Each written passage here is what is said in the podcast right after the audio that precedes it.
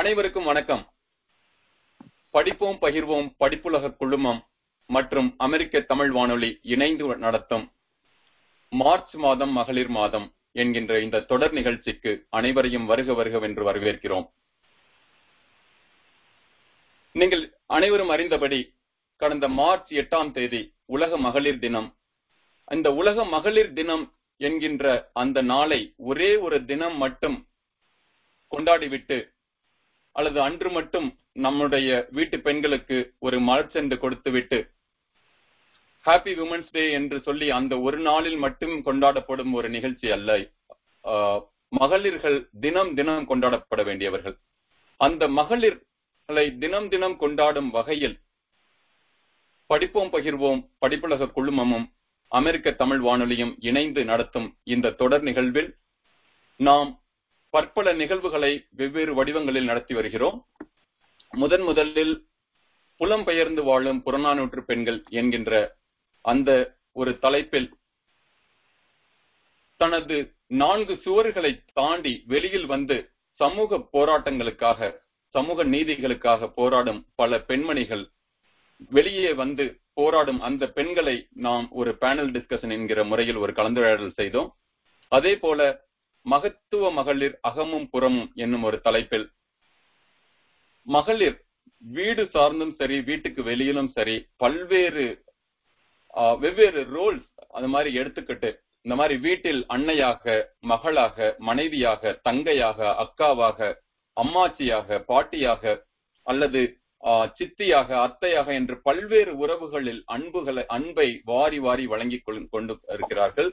அதே போல வீட்டுக்கு வெளியிலும் பார்த்தோம் என்றால் மகளிர்களாக பல்வேறு பணிகளிலும் சரி ஒரு மருத்துவராக ஒரு ஆசிரியையாக அல்லது ஒரு பெரிய தொழில் விற்பனராக அல்லது மிக பெரிய ஒரு வல்லமை கொண்ட ஒரு அரசியல் கட்சிகளை நடத்தி செல்லும் மிகப்பெரிய அந்த ஒரு வீராங்கனைகளாக அல்லது விளையாட்டு வீராங்கனைகளாக என்று பல்வேறு வடிவங்களில் மகளிர் நம்முடைய மகத்துவ மகளிர் எப்படி இருக்கிறார்கள் என்பதை பார்க்கிறோம்.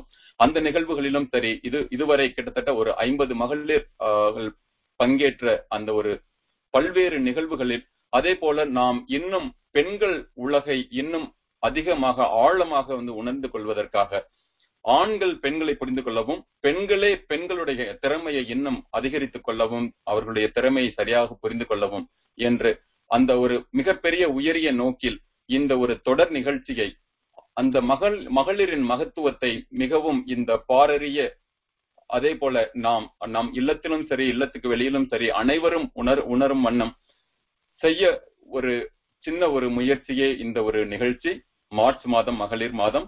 இந்த தொடர் நிகழ்வுகளில் நாம் சாதனை படைத்து முத்திரை பதிக்கும் பல சாதனை மகளிர்களையும் தனித்தனி நேர்காணல்களாகவும் தொடர்ந்து செய்து கொண்டிருக்கிறோம். இது போன்ற இந்த மார்ச் மாதம் முழுதும் நாம் இந்த மகளிர்களை கொண்டாடும் ஒரு வகையாக இது மார்ச் மாதம் மட்டும் கொண்டாடப்படும் ஒரு மகளிர்கள் மட்டும் அல்ல, ஆண்டுகள் தோறும் 365 நாட்களும் நாம் எப்படி கொண்டாடலாம் என்பதற்கான ஒரு முயற்சி. அந்த ஒரு நாள் மட்டுமே ஒரு ஹாப்பி விமன்ஸ் டே என்று சொன்ன அந்த நாளில் கூட நீங்கள் செய்தித்தாளை திருப்பி பார்த்தீர்களான் என்றால் தெரியும், அந்த மார்ச் 8ஆம் தேதியை கூட நாம் ஊடகங்களில் படித்திருப்போம். அது போன்ற பெண்களுக்கு என்ன மாதிரியான அன்னைக்கே கூட லைக் ஒரு பெண் வந்து தன்னுடைய இன்னொருவருடைய காதலை மறுத்ததால் அவர் வந்து மறிக்கப்பட்டார், அதாவது ஒரு கொல்லப்பட்டார் அல்லது தற்கொலை செய்து கொண்டார். அது போன்ற நிகழ்வுகள் அதே போல இன்னும் கூட அந்த மகளிர் அந்த குடிபோதை உள்ள அந்த ஒரு கணவனால் அடித்து மிரட்டப்படுவதோ அல்லது கொல்லப்படுவதோ அது போன்ற பல பல நிகழ்வுகளை நாம் ஊடகங்கள் வழியும் பார்த்து கொண்டிருக்கிறோம். நாம் இன்று எடுத்துக்கொள்ள இருக்கும் இந்த ஒரு தலைப்பு மிக மிக முக்கியமானதாக நாங்கள் பார்க்கிறோம். ஏனெனில் ஊடகங்கள் சமூக ஊடகங்களும் சரி திரைப்படங்களும் சரி மகளிரை எந்த அளவுக்கு நம்முடைய முன்னிறுத்துகிறது, அந்த ஊடகங்கள் தன்னுடைய பார்வை வழியாக இந்த உலகத்திற்கு மகளிரை பற்றி என்ன சொல்கிறது என்பதை பற்றிய மிக ஆழமாக நாம் நம்முன்னே ஒரு கிட்டத்தட்ட ஒரு 20 பேருக்கு மேலாக நம்முடைய கலந்து கொள்ள இருக்கிறார்கள்.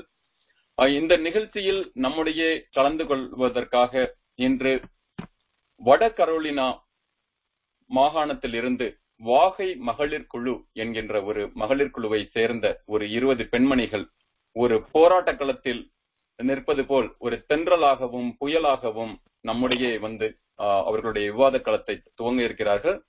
அந்த விவாத களத்திற்காக நம்முடைய வட கரோலினா பகுதியில் கேரி என்கின்ற அந்த ஒரு நகரத்தில் நம்முடைய அந்த பெண்கள் குழுமி இருக்கிறார்கள். வாருங்கள், நாம் நேயர்கள் அனைவரும் அவர்களுடைய சென்று பார்ப்போம் என்ன நடக்கிறது என்று.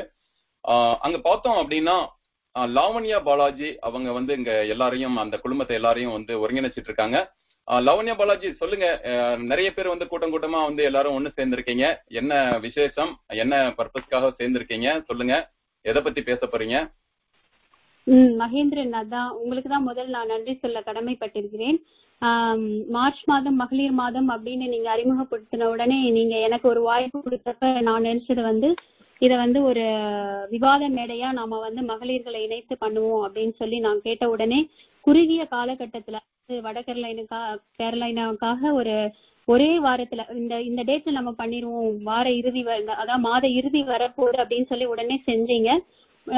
நாங்க உடனே ஊடகங்கள் வழியா வந்து மெசேஜஸ் எல்லாம் கொடுத்தோம். கொடுத்த உடனே நிறைய பேர் உள்ள வந்தாங்க.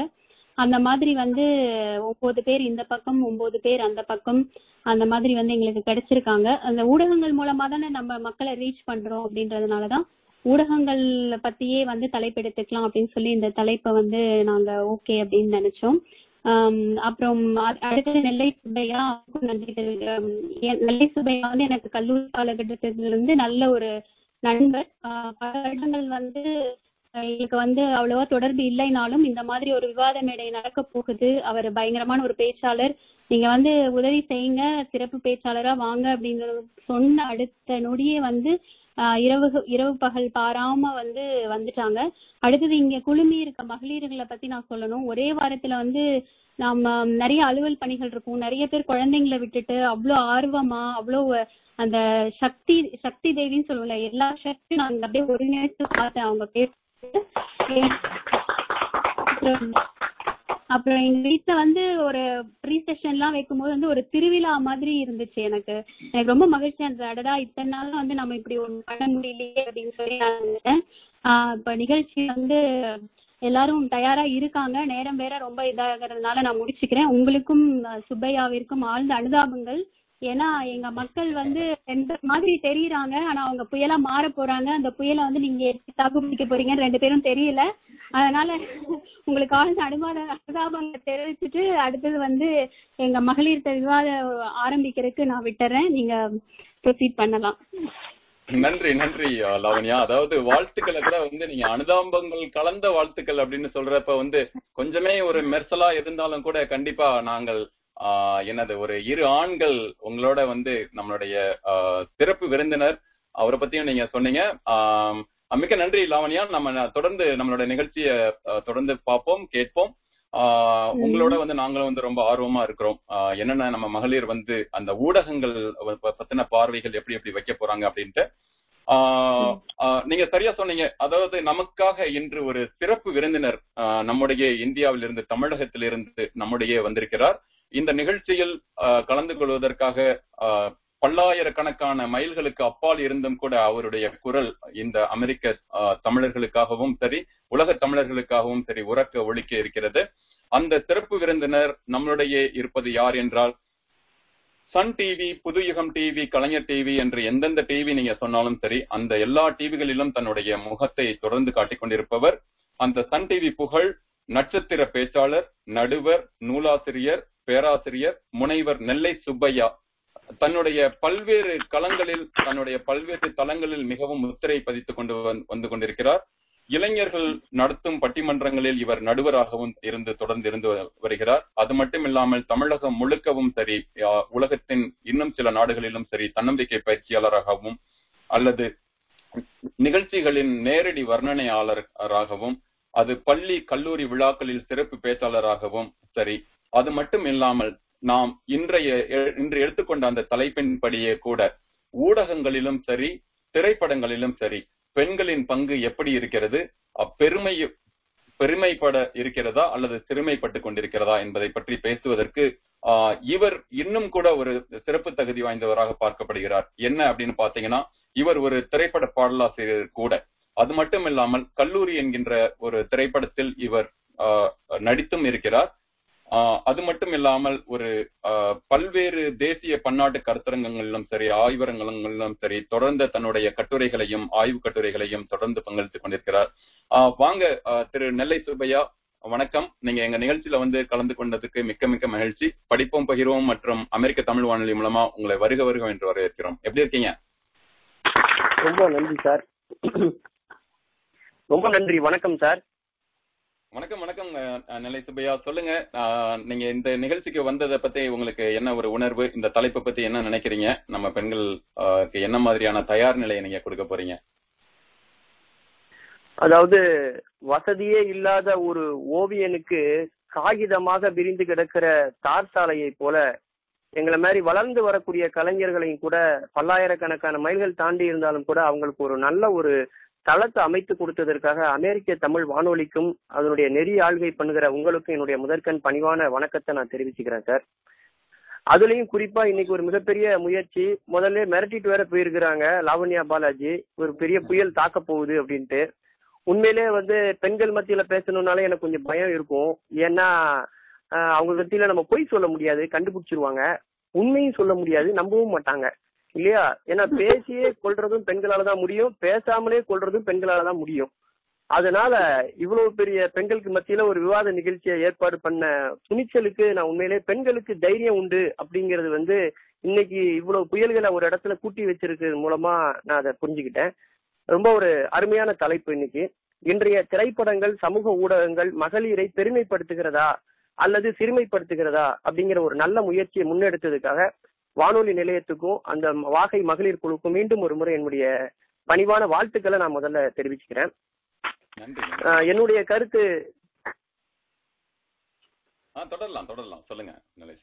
என்னுடைய கருத்து என்ன அப்படின்னாக்கா, சமூக ஊடகங்கள் மகளிரை பெருமைப்படுத்தவும் செஞ்சிருக்கு, சிறுமைப்படுத்தவும் செய்திருக்கு. அது என்னங்கிறத மூலம் நம்ம மேலோட்டமா கோடிட்டு அதன் பிறகு விவாதத்துக்கு பிறகு நாம ஒரு முடிவுக்கு வரலாம் அப்படின்னு நான் நினைக்கிறேன். இந்த ரொம்ப இந்த தமிழ்நாட்டு பெண்கள் எல்லா பெண்களையுமே நான் பொதுவா மதிக்கிறது உண்டு. என்ன காரணம்னா, நம்ம ஊர்ல பெண்கள்லாம் பாருங்க காலையில 3 மணிக்கு அதிகாலையில எந்திரிச்சு காப்பி போடுவாங்க. ஏன் தெரியுங்க? அதிகாலையில எந்திரிப்பாங்க. ஏன்னா அப்பதான் முதல் டிகாஷன்ல அவங்க காப்பி போட்டு குடிச்சிட்டு அதே டிகாஷன்ல அடுத்து நம்ம ஆளுக்கு எடுத்து வைப்பாங்க. இத நம்ம தமிழ் சினிமால நீங்க பாக்கலாம். எப்படின்னு கேளுங்கண்ணே, எல்லா தமிழ் சினிமாலையும் ஒரு கான்செப்ட் வச்சிருக்காங்க சார். என்னன்னு எனக்கு புரியல. காலங்காத்தால ஒரு பொண்ணு எந்திப்பாங்க, சூரிய வெளிச்சம் வரும், அந்த அன்னைக்கு குளிச்சுட்டு தலையெல்லாம் கெட்டிக்கிட்டு அப்படியே பூஜை ரூம்ல போய் சாமி கும்பிட்டு பெட்ரூமுக்கு போவாங்க. அங்க கணவர் படுத்திருப்பாரு, அவருடைய கால் மாட்டுல அந்த பெட்ஷீட்டை எடுத்துட்டு அவர் பாதத்தை தொட்டு கும்பிட்டுட்டு தாலியெல்லாம் தொட்டு கும்பிட்டுப்பாங்க. எனக்கும் 10 வருஷம் ஆச்சு இந்த கருமத்தை, ஒரு வீட்லயும் ஒரு நாள் என்னைக்குமே நான் பார்த்ததே இல்லை. ஆனா இது சினிமால தொடர்ந்து காமிச்சுக்கிட்டே இருக்கான். இப்படிதான் இருக்கு பெண்கள் அப்படின்ட்டு. சினிமாவுக்குன்னு ஒரு பெரிய கான்செப்ட். என்ன கான்செப்ட் யோசிச்சு பாருங்க. அதாவது அதை பார்த்தாவது அவங்க வந்து பண்ண மாட்டாங்களா அப்படின்ற ஒரு ஆசையில கூட அவங்க காட்டிருக்கலாம். அந்த டைரக்டர் காட்டலாம், அவருடைய ஆசையை அவர் கனவு காமிச்சிருக்கலாம். ஆனா யதார்த்தத்தை காட்டினா தானே சினிமாங்கிறது. மெயினா ஒரு நடிகை ஒரு நடிகர் வந்து 4 பொண்ணுங்களோட ஆடுனாக்கா அது ஓப்பனிங் சாங்கு. ஆனா அதே இது ஒரு நடிகை 4 பசங்களோட ஆடுனா அது ஐட்டம் சாங்கு. இது என்ன நியாயம்னு எனக்கு புரியல. யோசிச்சு பாருங்க. அதாவது முந்திலாம் வந்து பாத்தீங்கன்னா தமிழ் சினிமா வந்து பெண்களை பெருமைப்படுத்திச்சு சார். பழைய காலத்து பாட்டெல்லாம் பாத்தீங்கன்னா அது நமக்கே எழுதின மாதிரியான பாடல்களா இருக்கும். ஆனா இப்ப வர்ற பாடல்லாம் பாத்தீங்கன்னா இதுக்கு நாமளே எழுதியிருக்கலாம் போலுக்கு அப்படிங்கிற உணர்வை ஏற்படுத்துது. ஒரு சின்ன உதாரணம் சொல்றேன். கவிஞர் கண்ணதாசன் எழுதின ஒரு பாட்டு, திருப்பரம் குன்றத்தில் நீ சிரித்தால் முருகா திருத்தணி மலை மீது எதிரொலிக்கும் அப்படின்னு கண்ணதாசன் எழுதுறாரு. கண்ணதாசன் கேக்குறாங்க, என்னங்க சார் இது புரியலைங்களா, திருப்பரங்குன்றத்துல முருகன் சிரிச்சா எப்படி அது திருத்தணியில எதிரொலிக்கும் அப்படின்னு கேக்குறாங்க. திருப்பரங்குன்றத்துக்கும் திருத்தணிக்கு என்ன சம்பந்தம் இருக்கு? அதுக்கு வந்து கண்ணதாசன் சொல்றாரு, திருப்பரங்குன்றத்துல வள்ளி இருக்கா இல்லையா, இங்க திருத்தணியில தெய்வான இருக்கா, அது தக்காளத்தி மலை, அதனாலதான் இங்க பேசுனா அங்க எதிரொலிக்கும் அப்படின்னாரு. அப்ப எவ்வளவு விஷயத்த நாசுக்கா உள்ள வச்சு எழுதினாரு கண்ணதாசன். ஆனா இன்னைக்கு பாட்டு பாருங்க, சின்ன வீடா வரட்டுமா பெரிய வீடா வரட்டுமா, இப்படியெல்லாம் இருக்கு. அன்னைக்கு பட்டுக்கோட்டை கல்யாணசுந்தர பாட்டு எழுதினாரு, கன்னத்தில் ஒன்னே ஒண்ணு கடனாக தாடா அப்படின்னு கேட்டாரு. அந்த முத்தம்ங்கிற வார்த்தையை பயன்படுத்துவதே ஆபாசம் கிடைத்த காலம் அது. ஆனா இன்னைக்கு பாருங்க முத்தந்தர ஏத்த இடம் ஒய் ஒய் முகத்தில எந்த இடம் அப்படிங்கிற அளவுக்கு இன்னைக்கு வந்து மாறி போச்சு. அந்த காலத்துல எல்லாம் பாத்தீங்கன்னா பெண்களுடைய அறிவை கூட ரசித்தாங்க, அத கூட ஒரு நகைச்சுவையா கொண்டு வந்தாங்க. நகைச்சுவையில கூட பெண்களை உயர்வுபடுத்தினாங்க. தமிழ் சினிமால ஒரு சின்ன உதாரணம் சொல்றேன்னு, கலைவாணர் என் எஸ் கிருஷ்ணனும் மதுரமும் பேசிக்கிற மாதிரி ஒரு டைலாக் வரும் ஒரு படத்துல. அதுல கலைவாணர் சொல்லுவாரு, யாருக்கு கோவம் வரும் அப்படின்னாரு. அந்த அம்மா சொல்லுவாங்க, ஆம்பளைங்களுக்கு தான் கோவம் வரும். இல்ல இல்ல பொம்பளைக்கு தான் கோவம் வரும். இல்ல ஆம்பளைக்கு தான் கோவம் வரும். இல்ல பொம்பளைக்கு தான் கோவம் வரும். சண்டை போட்டுட்டு இருக்கும்போது தபால்னு கலைவாணர் அவங்களை கட்டி பிடிச்சிருவாரு. உடனே அவங்க கோவம், என்ன நீ பேசிட்டே கட்டி பிடிச்சிட்டு இருக்க, மரியாதை கிட்ட போயிரு அப்படிமா. அப்ப கலைவாணர் சொல்லுவாரு, சொன்னல முதல்ல கோவம் பொம்பளைக்கு தான் வரும், கரெக்டா இருக்கா, எங்க நீ என்ன கட்டிப்பிடி, எனக்கு கோவம் தான் பாப்போம் அப்படின்பாரு. அப்ப ஒரு நகைச்சுவையில கூட பெண்களை உயர்வுபடுத்தினாங்க.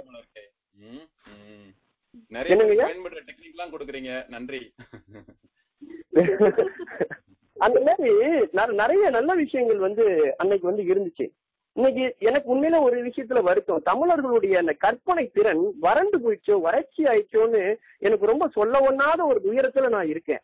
அதுக்கு என்ன காரணம்னா, கொஞ்ச காலத்துக்கு முன்னாடி வரைக்கும் நான் சின்ன பிள்ளையா இருக்கும்போதெல்லாம் குஷ்பு இட்லின்னாங்க, அதுக்கப்புறம் சிம்ரன் ஆப்பம்னாங்க, அதுக்கப்புறம் இந்த தமிழர்களுடைய கற்பனை சக்தி வளராமையே போச்சே. இல்ல ஏன்னா சாப்பிடுற உணவு பொருளை கொண்டு நடிகையை கொண்டு வைக்கிற அளவுக்கு பெண்களுடைய மோகத்தை எந்த அளவுக்கு சினிமா தூக்கி நிறுத்தி இருக்குன்னு பாருங்க. இல்ல அப்போ அதுவும் வந்து பாத்தீங்கன்னா சினிமா வந்து மிகப்பெரிய ஒரு ரோல் பெண்களுடைய வாழ்க்கையில, அவங்களுடைய காலத்தை மையப்படுத்துற எல்லா விஷயத்திலையும். ஒரு செய்தி எனக்கு புரியவே இல்லை, முந்தினா வந்து நம்ம மழை காலம் அப்படிம்போம், அதுக்கப்புறம் மழை நாட்கள்னும், இப்ப மழை பெய்யறதே ரொம்ப ரேர் ஆகி போச்சு. ஆனா எந்த சினிமாலையும் பாருங்களேன், ஒரு பொண்ணு ஹீரோயின் வந்தா எங்க இருந்துதான் அந்த மழை வரும்னே தெரிய மாட்டேங்குது. தபால்னு மழையில அந்த பொண்ணை நனைய வச்சு நமக்கு காமிக்கிறதுல அவங்களுக்கு அப்படி என்ன ஒரு லாஜிக் இருக்குன்னே தெரியல. உண்மையிலே சொல்றேன், எப்படின்னாக்க காலத்தால அழிய முடியாத பாடல்கள்லாம் இனிமே சாத்தியமே இல்லைங்கிற அளவுக்கு இன்னைக்கு தமிழ் சினிமா மக்களை எல்லாம் ஏங்க வச்சிருச்சு. அந்த அளவுக்கு பெண்களை எந்த அளவுக்கு அவங்க வந்து கீழ்த்தரமா காட்சி பொருளா, ஒரு போதை பொருளா, ஒரு கவர்ச்சி பொருளா காட்ட முடியுமோ அந்த அளவுக்கு காட்டுற நிலைமைக்கு வந்துட்டாங்க. ஆனா இதுல ஒரு சைக்கலாஜிக்கலா நான் பாக்குறேன் சார், இந்த விஷயத்த ஆண்கள் கொஞ்சம் நல்லவங்களாவே எனக்கு படுறாங்க. ஏன்னு கேளுங்களேன், திருமணமான நடிகையை எந்த ஆணும் ரசிக்கிறதே இல்லை, பாத்துருக்கீங்களா? அதனாலதான் பெண்களோட மார்க்கெட் கொஞ்ச நாள்ல போயிடும். ஆனா பெண்கள் அப்படி இல்லை, திருமணம் ஆன கூட ரசிக்கிற ஒரு மனப்பான்மை இருக்கிறதுனாலதான் அவங்க 60 வயது தாண்டியும் இன்னைக்கு அந்த துறையில கோல வச்சு கொண்டு இருக்கிற ஒரு நிலைமைக்கு அவங்க இருக்காங்களோ அப்படிங்கிறது எனக்கு தோணுது. அது மட்டும் இல்லாம இதுக்கு அடுத்த நிலையில பாத்தீங்கன்னாக்கா தொலைக்காட்சி, அதாவது வண்ணத்திரை நடிகையினுடைய கனவு இல்லம், சின்னத்திரை நடிகையினுடைய முதியோர் இல்லம். 6 பாட்டு 6 சண்டை அது வண்ணத்திரை, ஒரே ஒரு பாட்டு 100 சண்டை அது சின்னத்திரை. உண்மையிலேயே முந்திலாம் நம்ம ஊர்ல ஒரு பஞ்சாயத்துக்கு ஒரு டிவி இருக்கும், இப்பெல்லாம் ஒவ்வொரு டிவிலயும் ஒரு பஞ்சாயத்து ஓடுது. இல்ல நம்ம நம்ம குடும்ப பிரச்சனைகள்லாம் கோட்டுப்படிக்கு போகலாம். என்னங்க சார்? ஆமா ஆமா, ஒவ்வொரு சீரியலுக்கும் கூட பஞ்சாயத்து ஓடுது. அவங்க என்னன்னா உண்மையிலே நம்ம ஒரு பஞ்சாயத்தை கலைப்போட்டு போயிடுறாங்க. நம்ம ஊர்ல எல்லாம் பெண்கள் 6 மணி ஆச்சுன்னா விளக்கேற்றி வச்சுட்டு மங்களகரமா சாமி கும்பிட்டு இருக்கிற பெண்கள், இந்த சீரியல் வந்து என்ன ஆகி போச்சு, எல்லாம் 6 மணிக்கு மேல சீரியலை போட்டு அப்படியே தலையை விரிச்சு போட்டு உட்காந்து அழுகிட்டு இருக்குது குடும்பத்தோட சேர்ந்து. அதுலயும் பாருங்க, அன்னைக்கு ஒரு வீட்டுக்கு ஒரு திருட வந்திருக்கான், டிவிய ஒரு எல்லாத்தையும் திருடிட்டான். இந்த பொம்பளைகளுக்கு எதுவுமே தெரியல, சீரியல் பாக்குற ஞாபகத்துல எல்லாம் சீரியலே பாத்துட்டு இருக்கா, வசதியா போச்சுன்னு எல்லாத்தையும் திருடிட்டு போயிட்டான். கடைசியில என்ன பண்ண அவன், எப்ப மாட்டிக்கிட்டான்னா எல்லாத்தையும் திருடிட்டு இந்த டிவியை தூக்குறான்னு யோசிச்சிருக்கான். அவன் டிவியை தூக்குறான், அவன் அப்ப கூட ஒரு பொம்பளை சொல்லுது பக்கத்துல, பாத்தியாடி டிவிலயே டிவியை தூக்குற மாதிரி காட்டுறான் அப்படிங்குது. அது உண்மையிலே அவன் டிவியை தான் தூக்குறான், அதை கூட அவன் சீரியல் பாக்குற மாதிரியே பாத்துட்டு இருக்காங்க. நான் எந்த ஊருக்கு போனாலும் அந்த ஊர்ல எது ரொம்ப ஃபேமஸோ அதை என் மனைவிக்கு வாங்கிட்டு வர்றது என்னுடைய வழக்கம்.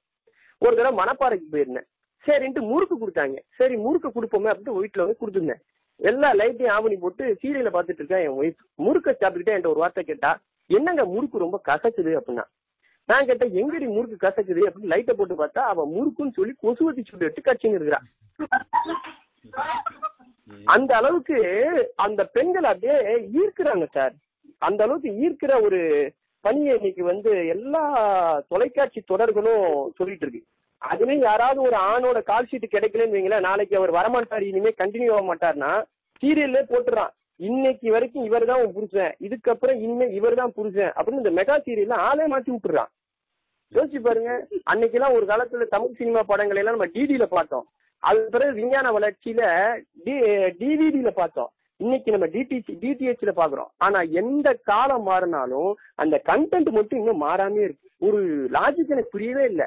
சீரியல்ல பாருங்களேன், ஃபுல் மேக்கப்ல இருக்கும் ஒரு பொண்ணு, அதை பார்த்து ஒரு டயலாக் ஒரு பொண்ணு பேசும், என்ன நீ இன்னும் கிளம்பவே இல்லையா, இன்னும் மேக்கப்பே பண்ணாம இருக்க அப்படிங்கும். இது என்ன லாஜிக்னு எனக்கு ஒண்ணுமே புரியவே இல்லை எனக்கு உண்மையில, இல்லையா? அந்த மாதிரி இன்னைக்கு இருக்கக்கூடிய சீரியல் தொடர்கள் அந்த அளவுக்கு ஒரு மிகப்பெரிய ஒரு தாக்கத்தை பெண்கள் மேல ஏற்படுத்துதுங்கிறது என்னுடைய கருத்து. ஏன்னாக்கா இன்னைக்கு கணவன் மனைவி மாமியார் மருமகள் சண்டைங்கிறது அதிகப்படுத்துனதே இந்த சீரியல் தான் சார். உண்மையிலேயே ஆண்கள் அந்த விஷயத்துல ரொம்ப பாவம். ஏன் தெரியுமா, எனக்கு புருஷன் சரியில்லை அப்படின்னு சொல்லி மனைவி சொல்லுவா, எனக்கு புள்ள சரியில்லை அப்படின்னு அம்மா சொல்லுவாங்க. எல்லா மாமியார் மருமகள் சண்டையும் கடைசியில இப்படிதான் சார் முடியும், சரிங்களா?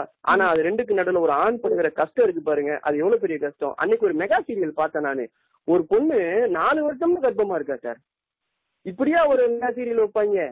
அந்த அளவுக்கு அவங்களுக்கு வேணும்னா டிஆர்பி ரேட்டிங் என்ன வேணா பண்ணலாங்கிற மாதிரி இழுத்துக்கிட்டே போறாங்க அவங்க. ஆமா ஆமா, விஞ்ஞான வளர்ச்சியில எல்லாமே பாசிபிள் அப்படின்ற மாதிரி.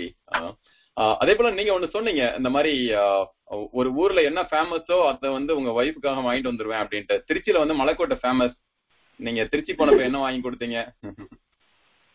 இல்ல, மலைக்கோட்டையை கூட வாங்கி கொடுக்கல சார், ஒன்னும் பிரச்சனை இல்ல. ஏன்னு வைங்களேன், முந்திலாம் ஏதாவது வேண்டிக்கிடுவோம், அது நடந்துச்சுன்னா கோயிலுக்கு மொட்டை போடுறோம் அப்படின்னு வேண்டுவோம், இல்லையா? மலைக்கு மொட்டை போடுறேன் அப்படின்னு வேண்டுவோம். இன்னைக்கு பல பேர் மலையே மொட்டை போட்டுறாங்க, சுரண்டி சுரண்டி. அதனால அதை பத்தி பிரச்சனையே கிடையாது. இப்ப அதுதான் ரொம்ப ஏற்புடையதா இருக்கும். நன்றி நன்றி. நம்ம நேரத்தின் அருமை கருதி நம்ம அடுத்தடுத்த இதுக்கு போவோம். மிக மிக மிக அருமையா, உற்சாகமா, நகைச்சுவை ததும்ப நம்மளுடைய சிறப்பு விருந்தினர் முனைவர் நெல்லை சுப்பையா அவர்கள் மிக அருமையான கருத்துக்கள், அதாவது சிந்திக்கவும் சரி சிரிக்கவும் சரி, பல கருத்துக்கள் நம்மகிட்டே வச்சுட்டு போயிருக்காங்க. நண்பர்களே, படிப்போம் பகிர்வோம் படிப்புலக குழுமம் மற்றும் அமெரிக்க தமிழ் வானொலி இணைந்து நடத்தும் மார்ச் மாதம் மகளிர் மாதம் என்ற நிகழ்ச்சியின் இன்றைய சிறப்பு நிகழ்ச்சி ஒரு விவாத களம், ஒரு அனல் பறக்கும் இந்த விவாத அரங்கத்தின் தலைப்பு, இன்றைய சமூக திரைப்பட ஊடகங்கள் பெண்களை பெருமைப்படுத்துகின்றனவா அல்லது சிறுமைப்படுத்துகின்றனவா என்பதே அந்த விவாத தலைப்பு. அந்த தலைப்புக்காக நம்முடைய ஒரு 2 அருமையான ஒரு டீம்ஸ், 2 குழுக்கள் நம்முடைய இணைந்திருக்காங்க. நான் அவங்கள பார்க்கணும் அப்படின்னா அந்த தலைப்பு வச்சு சொல்றப்ப ஒரு ஒரு குழு ஒரு புயலா சீர போறாங்க, இன்னொரு குழு தென்றலா இருக்க போறாங்க. ஏன்னா தென்றலா இருக்கிற குழு என்ன சொல்றாங்கன்னா, இன்றைய சமூக திரைப்பட ஊடகங்கள் பெண்களை பெருமைதான் படுத்துது அப்படின்னு சொல்றாங்க. அவங்க தென்றல் அப்படின்ற மாதிரியான ஒரு பார்வையில் பாக்குறாங்க. ஆனா சிறுமையே தருது, சிறுமைப்படுத்துகிறது, பெண்மையை பெருமையை படுத்தல அப்படின்றத பத்தி சொல்றதுக்காக நம்முடைய சிறுமை டீம் அப்படின்றதுக்காக வந்திருக்காங்க. நம்முடைய அந்த அந்த குழுவின் தலைவிகள் நம்முடைய ஒரு ஒரு சுருக்கமா அவங்களோட ஒரு சம்மரி சொல்ல போறாங்க. ஏன் அப்படி நினைக்கிறாங்க அப்படின்றதுக்காக நம்முடைய அந்த பெருமைப்படுத்துகிறது என்ற அணியிலிருந்து முதலாவதாக நான் அழைப்பது அமுதவள்ளி நாற்கொரலா வாகை மகளிர் குழுவிலிருந்து. அமுதவள்ளி, நீங்க இருக்கீங்களா? பேசலாம். இருக்கேங்க. எல்லோருக்கும் வணக்கம். நல்லா இருக்கேன். நீங்க எப்படி இருக்கீங்க? நல்லா இருக்கும், நல்லா இருக்கும். சொல்லுங்க அமுதவள்ளி. ஓகே, மகளிர் மாத நல்வாழ்த்துக்கள் அனைவருக்கும். என் பெயர் அமுதவள்ளி, என்னுடைய ஊர் சென்னை. பெண்மை என்பதே பெருமையாக கருத வேண்டும் என்பது எங்களுடைய கருத்து. அரிது அரிது மகளிராக பிறத்தல் அரிது, அதைவிட ஊடகங்களின் துணை பெரிது. நம்ம குடும்பங்களை இப்பவும் பாத்தீங்கன்னா, இருக்கீங்களா? பேசலாம் பேசலாம். ஓகே, பெண்மைனாவே பெருமை அப்படின்னு ஆரம்பிச்சிருக்கீங்க. தொடருங்க தொடருங்க. இன்னைக்கும் நம்ம குடும்பங்கள்ல பாத்தீங்கன்னா, இன்னைக்கும் நம்ம குடும்பங்கள்ல இப்ப 2வது குழந்தை பெண் குழந்தையாவோ 3வது பெண் குழந்தையோ பிறந்தா நம்மளுக்குள்ள எல்லாருக்கும் மகிழ்ச்சி இருக்கான்னு தெரியல, குடும்ப ஒட்டுமொத்தமும் மகிழ்ச்சி இருக்கான்னு ஒரு கேள்வி இன்னைக்கும் எல்லாருக்கிட்டையும் இருக்கு. இந்த அறியாமையை போக்க பிறந்தவள் தான் கருத்தம்மா. கருத்தம்மாவை தமிழ்நாட்டில் மட்டுமல்ல இந்தியாவிலும் தெரிந்ததை விட தெரியாதவர்கள் எத்தனை பேர் என்ற கேள்வியை வைக்க விரும்புகிறேன். என்னோட அப்பா எப்படி பாத்தீங்கன்னா சின்ன வயசுல இருந்தே நிறைய தலைவர்களை பத்தியும் கதைகள் சொல்வார். நான் ஏதாவது கேட்டா கூட அவர் இப்படி இருந்தாரு இப்படி இருந்தாருன்னு சொல்லிட்டு ஏதாவது சொல்லி மலிப்பு விட்டுருவாரு. அப்போதுல இருந்து இந்த தலைவர்களும் தலைவர்களை பத்தியும் ஒரு தேடல் என்கிட்ட இருந்துகிட்டே இருக்கும். அந்த மாதிரி ஒரு தேடல் இருக்கப்ப இந்திரா காந்தி அம்மையாரை பற்றிய ஒரு வீடியோ வந்து இணையதளமா கிடைத்தது. அவர்களுடைய அந்த பயோகிராபியை ஃபுல்லா அந்த வீடியோ காமிச்சிருந்தது. அது பாத்தீங்கன்னா அப்போடைய சின்ன வயசுல இருந்தே அவங்க அந்த ஒரு அரசியல தான் சுவாசிச்சிருக்காங்க, சாப்பிட்டுருக்காங்கன்னு சொல்ல முடியும். அந்த அந்த அந்த மாதிரி அந்த மாதிரி அவங்க அப்பாவுடைய சக வயதினருடைய அரசியல்வாதிகளுடைய ஒரு அவங்களோட பெண் மாதிரியே உள்ள நுழைஞ்சி அவங்களுடைய அறிவு திறனையும் அரசியல் திறமையும் மிஞ்சியவர்களாக தான் அவங்க வந்து ஒரு ஆட்சி அமைக்க முடிஞ்சது. அந்த மாதிரி நிறைய தடவை அவங்க வந்து பெண் பிரதம மந்திரியா நம்ம நாட்டுக்கு பணிபுரிஞ்சிருக்காங்க.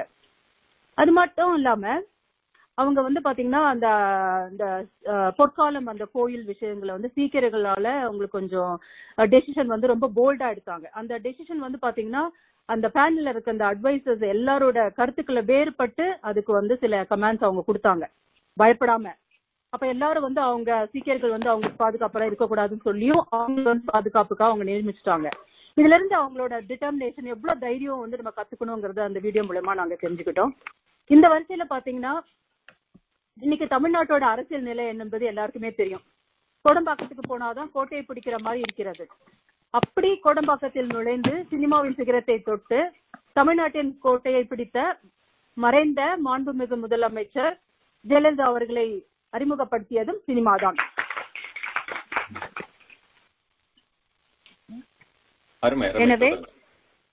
எனவே இது மட்டும் அல்லாமல் மறுமணம், குழந்தை திருமணம், கலப்பு திருமணம், இந்த மாதிரி சமுதாய புரட்சிக்கு வித்திட்ட சிந்தனையை இது ஊக்குவித்த சினிமாதான். இந்த மாதிரி சினிமாக்களும் ஊடகங்களும் பெண்களின் பெருமைகளையும் முன்னேற்றங்களையும் நம்முள் ஊக்குவிக்கின்றன. இந்த ஊடகத்தை நாம் ஏன் போற்றி பேசக்கூடாது? இந்த கேள்வியை எதிரணிக்கு வைத்து வாதத்தை தொடங்குகிறோம். வாய்ப்புக்கு நன்றி. அருமை அருமைங்க அமுதவல்லி. ரொம்ப வந்து சிறப்பா வந்து ஆரம்பிச்சிருக்காங்க. இந்த மாதிரி பல ஊடகங்கள் தான் வந்து தன்னுடைய அந்த தகுதியை உயர்த்துவதும் சரி, இந்த உலகத்துக்கே வந்து பறைசாற்றுவதும் சரி, அந்த வகையில வந்து பல பெண்களை வந்து முன்னிலைப்படுத்திருக்கு அப்படின்ற ஒரு வலிமையான ஒரு கருத்தை வந்து சூப்பரா வச்சுட்டு போயிருக்காங்க அமுதவல்லி. அடுத்ததாக பெருமையே என்கிற அணியில வந்து பேசினது போல நம்மளுடைய சமூக ஊடகங்கள் பெண்களை சிறுமைப்படுத்துகின்றன என்று ஒரு சாட்டையடி கொடுப்பதற்காக வந்து நம்மளுடைய அடுத்த அணியின் தலைவி அருள்ஜோதி அவர்கள். வணக்கம் மகேந்திரன். வணக்கம், எப்படி இருக்கீங்க அருள்ஜோதி? நல்லா இருக்கேன் மகேந்திரன், நீங்க எப்படி இருக்கீங்க? நலம் நலம், மிக்க மகிழ்ச்சி. நம்ம வானொலி நிகழ்ச்சியில வந்து நீங்க கலந்துகிட்டது ரொம்ப மகிழ்ச்சி. சொல்லுங்க, நீங்க எப்படி வந்து இந்த ஊடகங்கள் வந்து சிறுமைப்படுத்துது அப்படின்றத உங்களுடைய வாதத்தை வைங்க. கண்டிப்பா அமெரிக்க தமிழ் வானொலி மற்றும் படிப்புலக குழுமத்துக்கு வடக்கு கரோலினா வாகை மகளிர் குழு சார்பாக நன்றியினை உறுத்தாக்குகிறோம். நெறியாளர் மகேந்திரன் பெரியசாமி அவர்களுக்கும் ஒருங்கிணைப்பாளர் லயா பாலாஜி அவர்களுக்கும் சிறப்பு விருந்தினர் நட்சத்திர அவர்களுக்கும் நன்றி கலந்த வணக்கங்கள். நம் ஒவ்வொருவருடைய போராட்டமும் அடுத்த தலைமுறைக்கானது என்ற சேகுவாராவின் வழியில் நான் முனைவர் அருள்ஜோதி முரளிதரன் UNP ஷெல்மன் பார்மசியல் ரிசர்ச் அசோசியேட்டாக பணிபுரிகிறேன். கொண்டு பேசும் கொங்கு தமிழ்நாடாம் கோவையில் பிறந்து பாரதி பிறந்த முத்துநகர் தூத்துக்குடியில் புகுந்து வட கரோலினா அமெரிக்க மண்ணிலே இன்று வாசம் கொண்டவர். இன்றைய சமூக திரைப்பட ஊடகங்கள் பெண்களை சிறுமைப்படுத்துகின்றன என்ற அணி சார்பாக பேச வந்திருக்கிறேன். சிறுமையே என்பதை ஆணித்தரமாக பதிவு செய்ய எங்கள் அணி சார்பாக சங்கீதா, கோவர்தனி, பிரேமலதா, சரண்யா, நாகராணி, சத்யபிரியா, ஜெனிபர் மற்றும் மீனா சித்திக் அனைவரும் எங்களோடு இணைகிறார்கள். இவர்களுடன் அதற்கு முன்னமே இணைந்தவர் முனைவர் நெல்லை சுப்பையா அவர்கள். அவர் இந்த ஊடகங்கள் பெண்களை எவ்வாறு சிறுமைப்படுத்துகின்றன என்பதை இந்த நிகழ்ச்சி ஆரம்பத்தில் மிக அருமையாக எடுத்துரைத்து விட்டார். ஊடகம் என்றால் ஆண் மனிதன் ஒருவரோடு ஒருவர் தொடர்பு கொள்ளவும் தகவல்களை தெரிவிக்கவும் பயன்படுத்திய பழை ஒளியே இந்த உலகின் முதல் ஊடகம். இன்று ஊடகங்கள் எந்த அளவுக்கு வளர்ச்சி பெற்றிருக்கிறதுனா 18ஆம் நூற்றாண்டுல கடற்படை யார் கையில இருந்ததோ அவர்கள்கிட்டதான் இந்த உலகம் இருந்துச்சு. 19ஆம் நூற்றாண்டுல விமானப்படையை வச்சிருந்தவன் நாடுகள் கிட்டதான் இந்த உலகத்தை தீர்மானிக்கும் சக்தியா இருந்துச்சு. இந்த 21ஆம் நூற்றாண்டுல உலக ஊடகங்களை எவர் கையில் வைத்திருக்கிறார்களோ அவர்கள் தான் இந்த உலகத்திற்கு தீர்மானிக்கும் சக்திகளாக இருக்கிறார்கள். அப்படியானால் இந்த உலகத்தின் வளர்ச்சி எந்த அளவுக்கு முன்னேறி செல்கிறதோ அந்த அளவுக்கு ஊடகங்களின் பங்கும் இருக்கிறது என்று இதுல இருந்தே நம்ம தெரிஞ்சுக்கலாங்க. அப்படி ஒரு நாட்டுல ஒரு ஆட்சி முரட்டத்தை கூட உண்டாக்கக்கூடிய அளவுக்கு ஊடகத்தின் பங்கு இருக்கும் போது அந்த ஊடகம் நம்ம பெண்களுடைய வளர்ச்சியிலும் வாழ்க்கையிலும் வரமாக இருக்கிறதா சாபமாக இருக்கிறதா? வெறும் ரத்தம் சிந்தப்படுவதும் உடமைகளுக்கும் பாதிப்பு ஏற்படுவதும் மட்டுமல்ல, வன்முறை ஒரு மனித மதிப்பீடுகளுக்கும் கொலையும் மனித உரிமை மீறுவதும் கருத்துருவாக்கத்தின் மீது ஏற்படுத்துவதும் கூட ஒரு பெரிய வன்முறைதான். காலங்காலமாக பெண்களை சிந்திக்க திறனற்றவர்களாக, வெறும் பொம்மலாட்ட கருவிகளாக, இசையமைப்பாளனின் இசைவுக்கு ஏற்றவாறு நடனமாட தெரிந்தவளாக, சுயமற்றவர்களாக காட்டியதுதான் இந்த ஊடகத்தின் சாதனை. சமுதாயத்துல மிகப்பெரிய தாக்கத்தை உண்டாக்கக்கூடிய சினிமா என்ன செஞ்சது இத்தனை நாளா? அது காலங்காலமா பெண்களுக்கு எதிராக என்னத்தை உருவாக்கி வச்சிருக்கிற பிம்பம் மிக மோசமானதுன்னு நான் சொல்லுவேன். பெண்ணுக்கான உடலையும் பெண்ணை வெறும் போக பொருளா காட்டியதுதான் இந்த சினிமா இத்தனை காலமாக செய்து வைத்துள்ளது. அவங்க என்னமா சித்தரிக்கப்படுகிறாள் சினிமாவில் ஊடகம்? பொம்பளையா லட்சணமா அடக்கமா நடந்துக்கணும், பொம்பளையாயிட்டையே பாக்குற, என்னை அடிச்சு இப்பதான் என்ன என் புருஷன் பொண்டாட்டியா ஏத்துக்கிட்டார் அப்படின்னு ஒரு தொழிலதிபரா உயர்ந்த ஒரு கல்வி மற்றும் பொருளாதார சுதந்திரம் பெற்ற ஒரு பெண் வசனம் பேசுகிற அளவுக்கு ஒரு பெண்ணை கொச்சப்படுத்தக்கூடியதாக ஒரு சினிமா உருவாகி இருக்கிறது. இப்படி ஒரு வசனம் பேசுகிற அடங்காப்பிடாரியாக ஒரு பெண்ணை உருவாக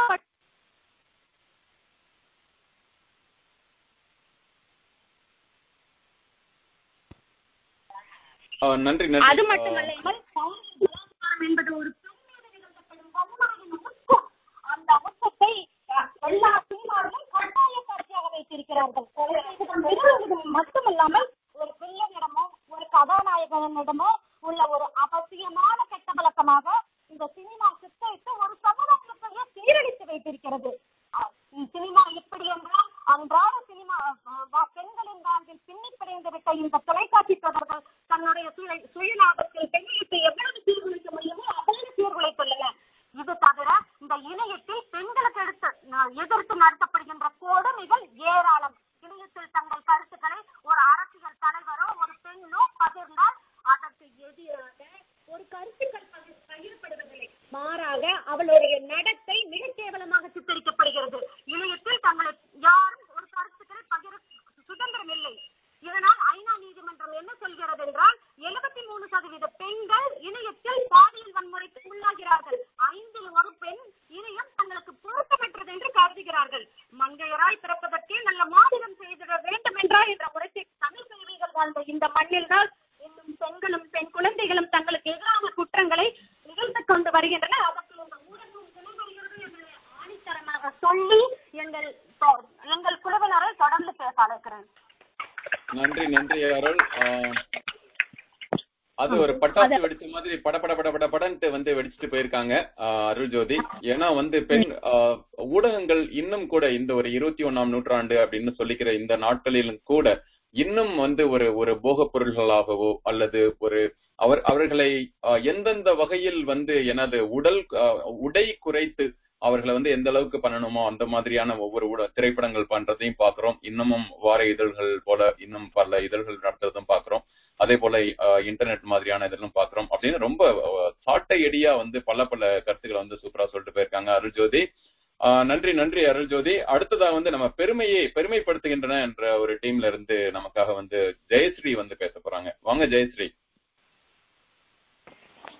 உங்களை பத்தி நான் ஒரு சின்ன அறிமுகம் சொல்லிட்டு நீங்க உங்களுடைய கருத்துக்களை சொல்லலாம். ஓகேங்க, அனைவருக்கும் வணக்கம். என் பேரு ஜெயஸ்ரீ முருகேசன் ஃப்ரம் தஞ்சாவூர். நான் ஊடகங்கள் பெண்களை பெருமைப்படுத்துகிறது என்ற தலைப்பை பத்தி பேசுறதுக்காக வந்திருக்கேன். உதாரணத்துக்கு திரைப்படங்கள் எடுத்துக்கிட்டீங்கன்னா 50ஸ்லயே நிறைய பெண்களை பெருமைப்படுத்துற மாதிரி திரைப்படங்கள் அப்பவே விட்டது. அதே போல 70s 80sல பாத்தீங்கன்னா நம்மளோட இயக்குனர் திகரம் பாலச்சந்தர் அவர்கள் அவர் எடுத்த எல்லா படமுமே பாத்தீங்கன்னா வந்து பெண்களை பேஸ் பண்ண ஸ்டோரியா தான் வந்திருந்தது. கிட்டத்தட்ட அவர் 100 படத்துக்கு மேல எடுத்துட்டாரு. ஆனா அவர் வந்து எடுத்த 90% ஆஃப் திரைப்படங்கள் வந்து பெண்களை பெருமைப்பட்டு தான் எடுத்திருந்திருப்பாரு. அவங்க எவ்வளவு திறமசாலியா இருக்காங்க, எவ்வளவு புத்திசாலியா இருக்காங்க, சில போராட்டங்களை வந்து எப்படியெல்லாம் வந்து அதை ஃபேஸ் பண்ணி வந்து ஜெயிக்கிறாங்க அப்படின்னு நிறைய திரைப்படங்கள் வந்து அவர் வந்து திரைப்படங்கள் மூலமா வந்து காமிச்சிருக்காரு, பெண்களை பெருமைப்படுத்தியிருக்காரு. தற்போது இப்போ ஒரு திரைப்படம் ஒண்ணு வந்தது, 36 வயது நிலைன்னு ஒரு படம் வந்தது. அதுல பாத்தீங்க அப்படின்னா குடும்ப தலைவியா இருந்துகிட்டே எப்படி ஒரு பிசினஸ் ஃபீல்டுல சாதிக்க முடியும் அப்படின்னு ரொம்ப அழகா அந்த திரைப்படத்துல வந்து அந்த கான்செப்டை கொண்டாந்து காமிச்சிருப்பாங்க. அதே மாதிரி மகளிர் மட்டும்னு ஒரு திரைப்படம் எடுத்துக்கிட்டோம் அப்படின்னம்னா ஆண்களுக்கு மாதிரியே பெண்களுக்கும் வந்து நிறைய ஆசைகள் இருக்குது. அதாவது வந்து ஸ்கூல் மெட்ஸ், காலேஜ் மெட்ஸ் எல்லாம் வந்து பார்த்து பேசி சந்தோஷப்படணும், சுதந்திரமா இருக்கணும் அப்படின்னு அவங்களுக்கும் நிறைய ஆசைகள் இருக்கிறத வந்து அந்த படத்துல வந்து ரொம்ப அழகா காமிச்சிருப்பாங்க. அதே போல வீட்டுல வந்து பெண்களை வந்து எப்படி வந்து ஆண்கள் வந்து கொடுமைப்படுத்துறாங்க, சோ அதுல இருந்து நம்ம வந்து எப்படி மீண்டு வரணுங்கிறதெல்லாம் ரொம்ப அழகா காமிச்சிருப்பாங்க. அந்த திரைப்படம் வெளியானோன்னு ஆண்கள் தான் வந்து அந்த படத்துக்கு வந்து ரொம்ப சப்போர்ட்டிவா வந்து அவ்வளவு ரிவ்யூஸ் வந்து பாசிட்டிவ் ரிவ்யூஸ் வந்து நிறைய கொடுத்திருந்தாங்க. சோ அதே போல வந்து இறுதி சுற்றுன்னு இன்னொரு படம் வந்தது. அதுல பாத்தீங்க அப்படின்னா குத்து சண்டைங்கிற வந்து ஒரு விளையாட்டு வந்து ஆண்களுக்கு மட்டும்தான் அப்படின்னு ஒண்ணு இருந்தது, ஆண்களால மட்டும்தான் பண்ண முடியும் அப்படின்னு இருந்தது. அப்படி கிடையாது, பெண்களும் அதுல சாதிக்க முடியும், பெண்களும் அந்த குத்து சண்டையில முதன்மை வகிக்க முடியும் சொல்லி ரொம்ப அழகா அந்த திரைப்படத்துல வந்து காமிச்சிருப்பாங்க. குத்து சண்டையில மட்டுமா சொல்றீங்க, ஒவ்வொரு வீட்லயும் நடக்கிற குத்து சண்டையிலயும் பெண்கள் தான் ஜெயிக்கிறாங்கன்னு கேள்விப்படுறோம். அதெல்லாம் வந்து ப்ரீ பிராக்டிஸ் பண்ணி அப்படியே நீங்க எல்லாம் பிராக்டிஸ் பண்ணிட்டு அடிக்கிறீங்களா? ஓகே ஓகே, இன்னும் புரியுறது. தொடருங்க தொடருங்க. திரைப்படங்கள் மட்டும் இல்ல, பேஸ்புக், ட்விட்டர், வாட்ஸ்அப் எல்லாம் எடுத்துக்கிட்டீங்கன்னா பெண்களை பெருமைப்படுத்துற மாதிரி இப்போ தற்போது நடந்துச்சு வந்து ஒரு போராட்டம், வந்து ஜல்லிக்கட்டு போராட்டம். அதை எடுத்துக்கிட்டீங்கன்னா ஆண்களுக்கு நிகராக பெண்களும் வந்து நிறைய பேர் வந்து கலந்துக்கிட்டாங்க. பெண்கள் தான் ரொம்ப அதிகமா கலந்துக்கிட்டாங்கன்னு சொல்லி ஊடகங்கள் அடிக்கடி அதை போட்டு காமிச்சுக்கிட்டே இருந்தாங்க.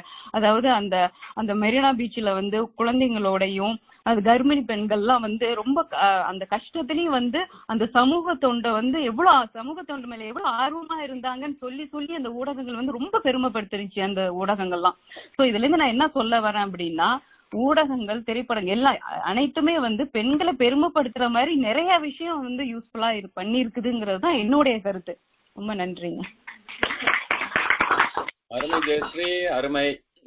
பல பல வடிவங்கள்ல வந்து ஊடகங்கள் எப்போதுமே வந்து குடத்தில் இருக்கும் விளக்கை வந்து குன்றில் மேல் ஏற்றி வைக்கவும் அந்த ஒரு இதுவை கொடுக்கறது வந்து அந்த ஊடகங்கள் அப்படின்றத வந்து ரொம்ப நல்லா சொன்னாங்க.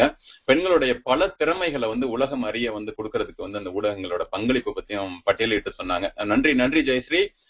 அடுத்ததாக அப்படிலாம் இல்ல, அவங்க என்னதான் ஜெயஸ்ரீ சொன்னாலும் சரி, அமுதவல்லியோட டீம் சொன்னாலும் சரி, நாங்க பாருங்க இன்னமும் கூட எங்களை திரும்பப்படுத்துறதுக்கு இன்னும் நாங்க அள்ளி வைக்கிறோம் பாருங்க அப்படின்னு சொல்றதுக்காக சங்கீதா அவர்கள் வராங்க. வாங்க சங்கீதா.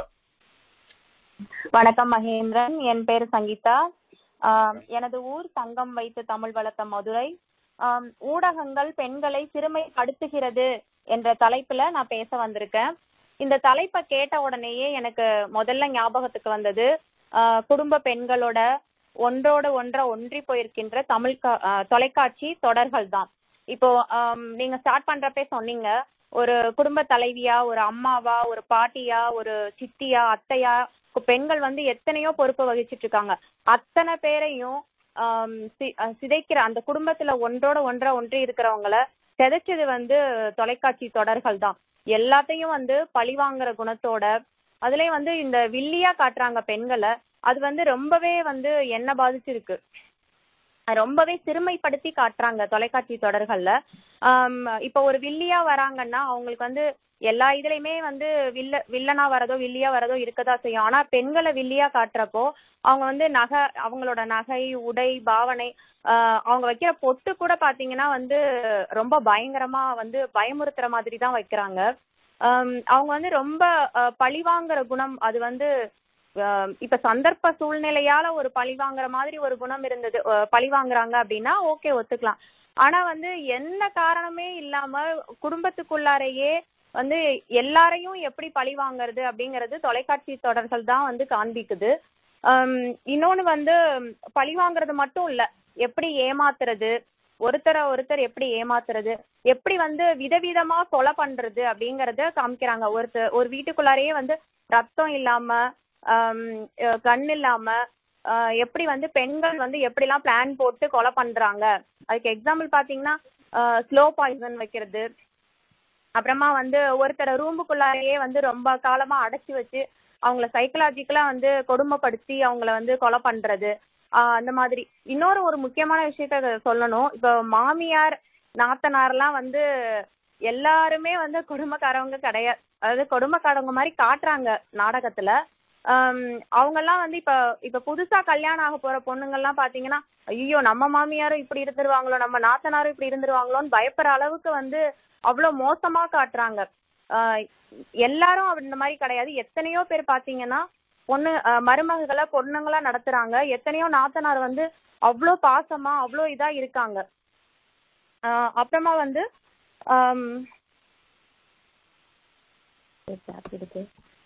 இன்னொன்னு முக்கியமானது வந்து கல்யாணம் ஆன ஆண்களை துரத்தி துரத்தி காதலிக்கிறது. இது வந்து சீரியல் எல்லா தொடர்கள்லயுமே ஒரு பொண்ணாவது இதை வந்து ஃபாலோ பண்ணுவாங்க.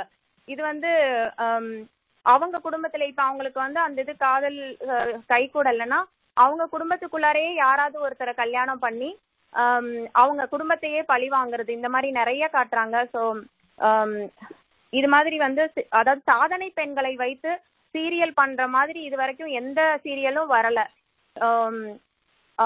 இந்த வாய்ப்பு கொடுத்ததுக்கு மிக்க நன்றி, வணக்கம். நன்றி நன்றி.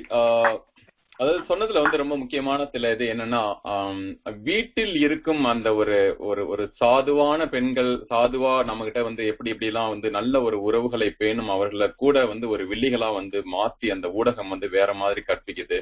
அது வந்து மத்தவங்களை வந்து எந்த அளவுக்கு ஒரு சைக்காலஜிக்கலா எல்லாரும் வந்து அதை ஒரு நம்புற மாதிரியான ஒரு பிம்பத்தை ஏற்படுத்துது அப்படின்றத பத்தி சொன்னாங்க. நன்றி நன்றி சங்கீதா. அடுத்ததாக வந்து நம்மளுடைய பெருமையே என்கிற அணிக்காக கரோலின் அவங்க வந்து பேச போறாங்க. நண்பர்களே நேயர்களே, அமெரிக்க தமிழ் வானொலி மற்றும் படிப்போம் பகிர்வோம் சிறப்பு படிப்புலக குழுமம் இணைந்து நடத்தும் இந்த நிகழ்ச்சியில் இந்த விவாத களம் கொஞ்சம் கொஞ்சமாக சூடுபிடிக்க தொடங்கி இருக்கிறது.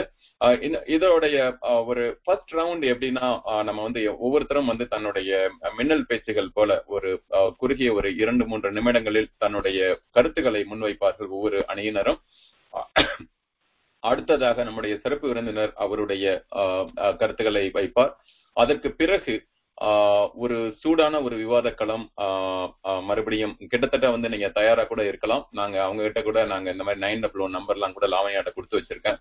அதாவது சேஃப்டி ஃபர்ஸ்ட் அப்படின்ற மாதிரி சொல்லிட்டு அடிதடிலாம் வேண்டாம், நீங்க வார்த்தையிலேயே நீங்க வந்து சண்டை பண்ணிக்கலாம் அப்படின்ற மாதிரி பல விவாதங்கள் தொடர இருக்கிறது.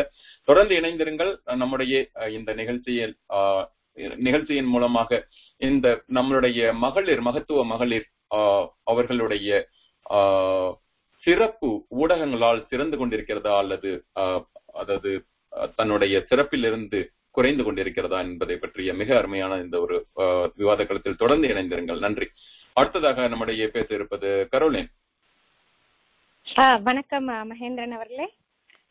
என் பேர் கரோலின். நான் வந்து தமிழக விவசாயத்துக்கு தண்ணீர் அளிக்கிற மேட்டூர் அணையிலிருந்து வந்திருக்கிறேன். அதுதான் என்னுடைய சொந்த ஊரு. நான் இன்னைக்கு வந்து பெண்களை ஊடகங்கள் பெருமைப்படுத்துதுன்னு பேச வந்திருக்கேன்.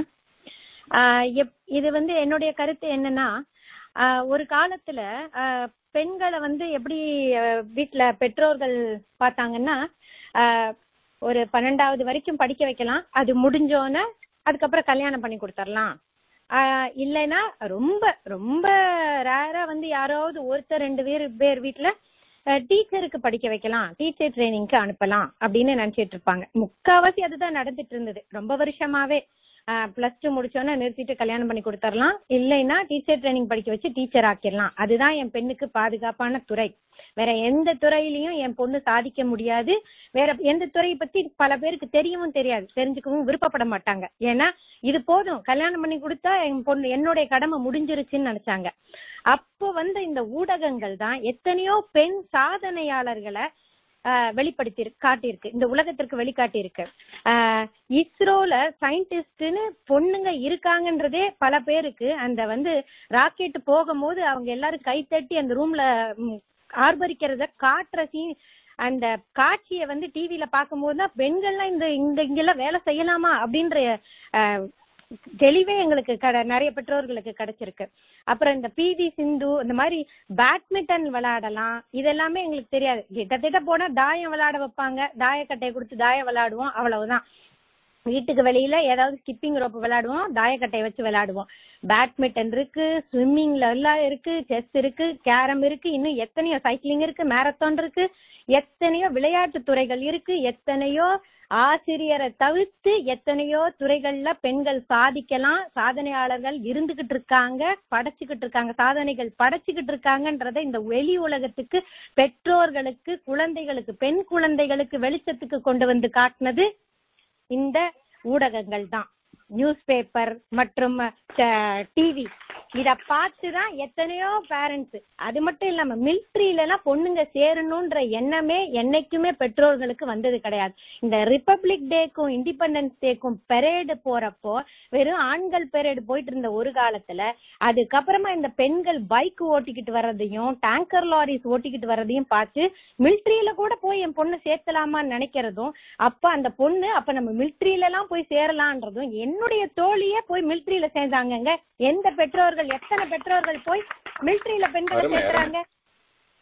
இந்த அத்தனைக்கு காரணம் இல்ல இந்த மீடியா, இந்த ஊடகம் இல்லைன்னா பெண்கள் மற்ற துறையை விட்டுட்டு மற்ற துறையில சாதிச்சிருக்கவே முடியாது. வெறும் ஆசிரியர் இல்லைன்னா கல்யாணம் பண்ணி ஒரு குடும்ப தலைவி, அதுல தப்பு இல்ல, அந்த அப்படி போறது தப்பு இல்ல. ஆனா மற்ற துறைகளையும் காட்டினது இந்த ஊடகங்கள் தான் சொல்லி என் கருத்தை பதிவு பண்ண விரும்புகிறேன். நன்றி, நன்றி, வணக்கம். நன்றி கரோலின், நன்றி, நன்றி. அதாவது நீங்க இதை பத்தி சொன்னப்ப எனக்கு ஒரு சம்பவம் நினைவுக்கு வந்தது. ஏன் அந்த காலத்துல எல்லாம் தன்னோட பொண்ணை கல்யாணம் பண்ணிக்கணும் அப்படின்னா ஒரு காலை அடக்கணும் அப்படின்ற மாதிரி வச்சிருந்தாங்க அப்படின்றதுக்கு என்ன சொல்லுவாங்க அப்படின்னா, நகைச்சுவையா அந்த ஒரு காலையை அடக்கிற திறன் இருந்தாதான் என்னோட பொண்ணை அடக்க முடியும் அப்படின்ற மாதிரியான ஒரு கருத்து சொல்லுவாங்க. அது போல அதாவது பெண்களுக்கு அந்த ஒரு வலிமை இருக்கு. அதாவது நகைச்சுவைக்கு அப்பால் அந்த அந்த ஒரு ஒரு வலிமையை நல்லா பறைசாட்டினதுல ஊடகங்களுக்கு பெரிய பங்கு இருக்கு அப்படிங்கறத பத்தி சொன்னீங்க. நன்றி. அடுத்ததாக நம்முடைய இல்லை, நீங்க என்ன சொன்னாலும் சிறுமைப்படுத்துவதற்கு நிறைய இருக்கு. நாங்க இன்னும் உங்களுக்கு எந்த படை போதுமா, இன்னும் கொஞ்சம் வேணுமா அப்படின்ற மாதிரி கோவர்தனி அவர்கள் வர்றாங்க. கோவர்தனி, வாங்க. வணக்கம், எப்படி இருக்கீங்க? வணக்கம் மகேந்திரன், நான் ரொம்ப நல்லா இருக்கேன். இங்க விவாதம் ரொம்ப அருமையா போய்கிட்டு இருக்கு. இதுல என்னோட கான்ட்ரிபியூஷன் நான் வைக்கணும் அப்படின்னு விரும்புறேன். அனைவருக்கும் வணக்கம். என் பேரு கோவர்தனி பாபு. நான் இங்க நார்த் கேரளானால ஒரு 8 வருஷமா இருக்கேன். I'm from Chennai. பூர்வீகம் காஞ்சிபுரம், வளர்ந்ததெல்லாம் சென்னை தான். அதுக்கப்புறம் இங்க ஒரு 8 வருஷமா இருக்கேன். இங்க ரொம்ப அருமையா இருக்கு. இவங்க எல்லாருக்கும் நடுவில் உட்காந்து என்னோட கருத்துக்களையும் நான் பகிர்ந்துக்கிற ஒரு வாய்ப்பு கிடைச்சதுக்கு நான் இந்த ஊடகங்கள், செய்தித்தாள்கள், பத்திரிகை, செய்தி தொலைக்காட்சி, இது எல்லாமே சேர்ந்து ஒட்டுமொத்தமா பெண்களை இழிவுபடுத்துறாங்க அப்படின்ற ஆணித்தனமான என்னோட கருத்தை முன்வைக்க விரும்புறேன். மாதர் தம்மை இழிவுபடுத்தும் மடமையை கொளுத்துவோம் அப்படின்னு பாரதியார் முன்னாடி சொல்லியிருக்காரு.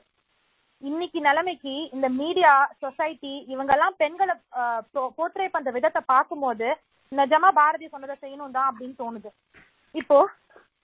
இப்போ சமீபத்துல கேரளால ஒரு பத்திரிகையில அட்டப்படத்துல ஒரு தாய் தன் குழந்தைக்கு பால் கொடுக்கற மாதிரி ஒரு படம் வந்திருந்தது. அது பிரெஸ்ட் ஃபீடிங் அவேர்னஸ்க்காக நர்சிங் இன் பப்ளிக் அப்படிங்கிற ஒரு விஷயத்த பொதுவா எல்லா ஜனங்களுக்கும் கொண்டு போகணும் அப்படிங்கறதுக்காக கொண்டு வரப்பட்ட ஒரு அவேர்னஸ் கேம்பெயின்.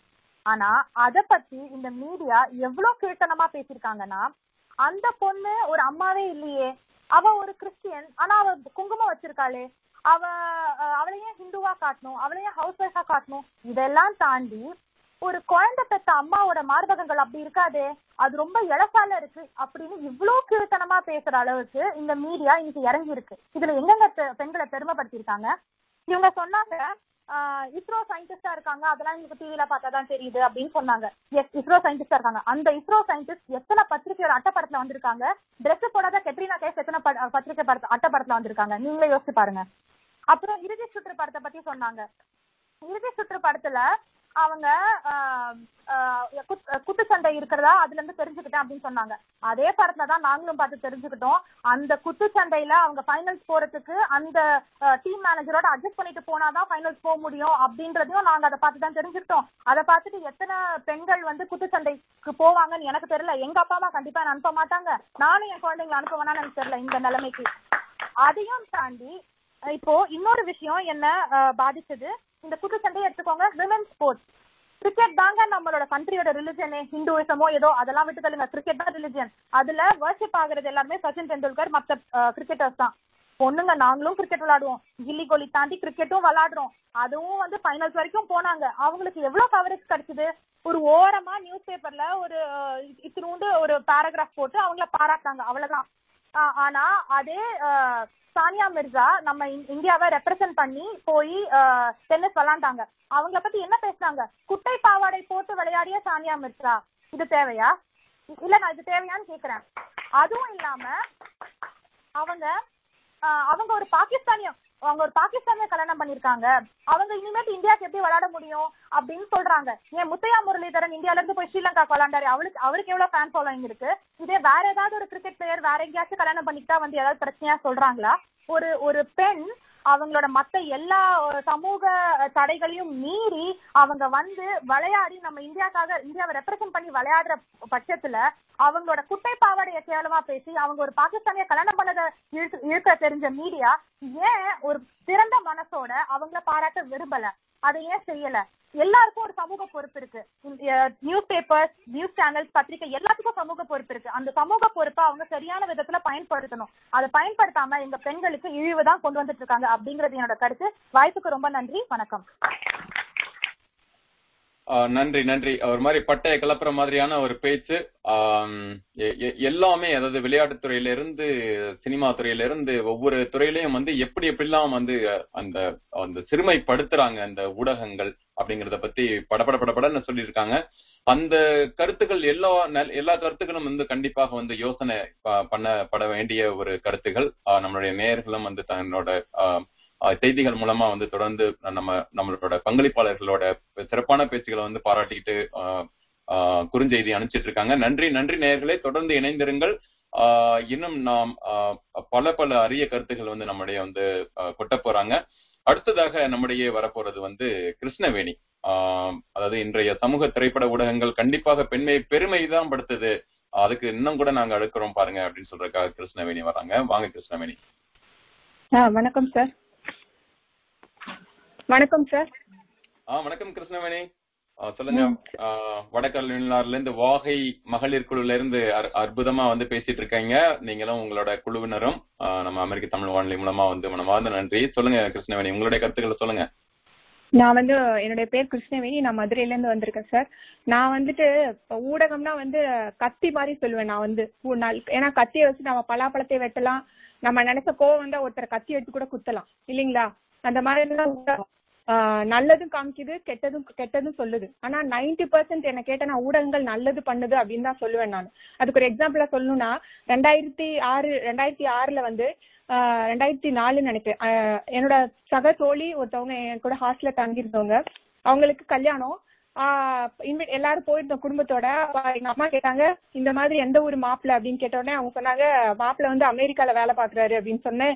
முதல் கேள்வி எங்க அம்மா கேட்டாங்க, மாப்பிள்ள அமெரிக்கால இருக்காருன்றீங்க, அங்க போய் கொடுமைப்படுத்தினா எப்படி போவீங்க, எந்த மாதிரி நீங்க அவங்கள ஃபர்ஸ்ட் நீங்க சமாதானப்படுத்துவீங்க, எங்க இருந்து நீங்க உங்களால என்ன பண்ண முடியும், திருப்பி அந்த பொண்ணை கூடி இதெல்லாம் நீங்க யோசிக்காம இப்படி அவசரப்பட்டு கல்யாணம் பண்ணிட்டீங்களேன்னு எங்க அம்மா கேட்டாங்க. அதுக்கு அவங்க சொன்னாங்க ஒரே ஒரு வார்த்தை, என்னங்க நீங்க இப்படி சொல்றீங்க, இந்த காலத்துல ஒரு கம்ப்யூட்டர் வீட்டுல இருக்கு, என் வந்தா இன்டர்நெட்ல நாங்க டெய்லி என் பொண்ணை பாத்துக்கிற போறோம், என்ன நடக்குதுன்னு பேசிக்குவோம், டெய்லி போன் இருக்கு, எல்லாமே பேசிக்கலாங்க. அதுக்கு அவங்க அதுக்கு என்னன்னா அதுக்கு ஒரே ரீசன் இந்த ஊடகம் தான்.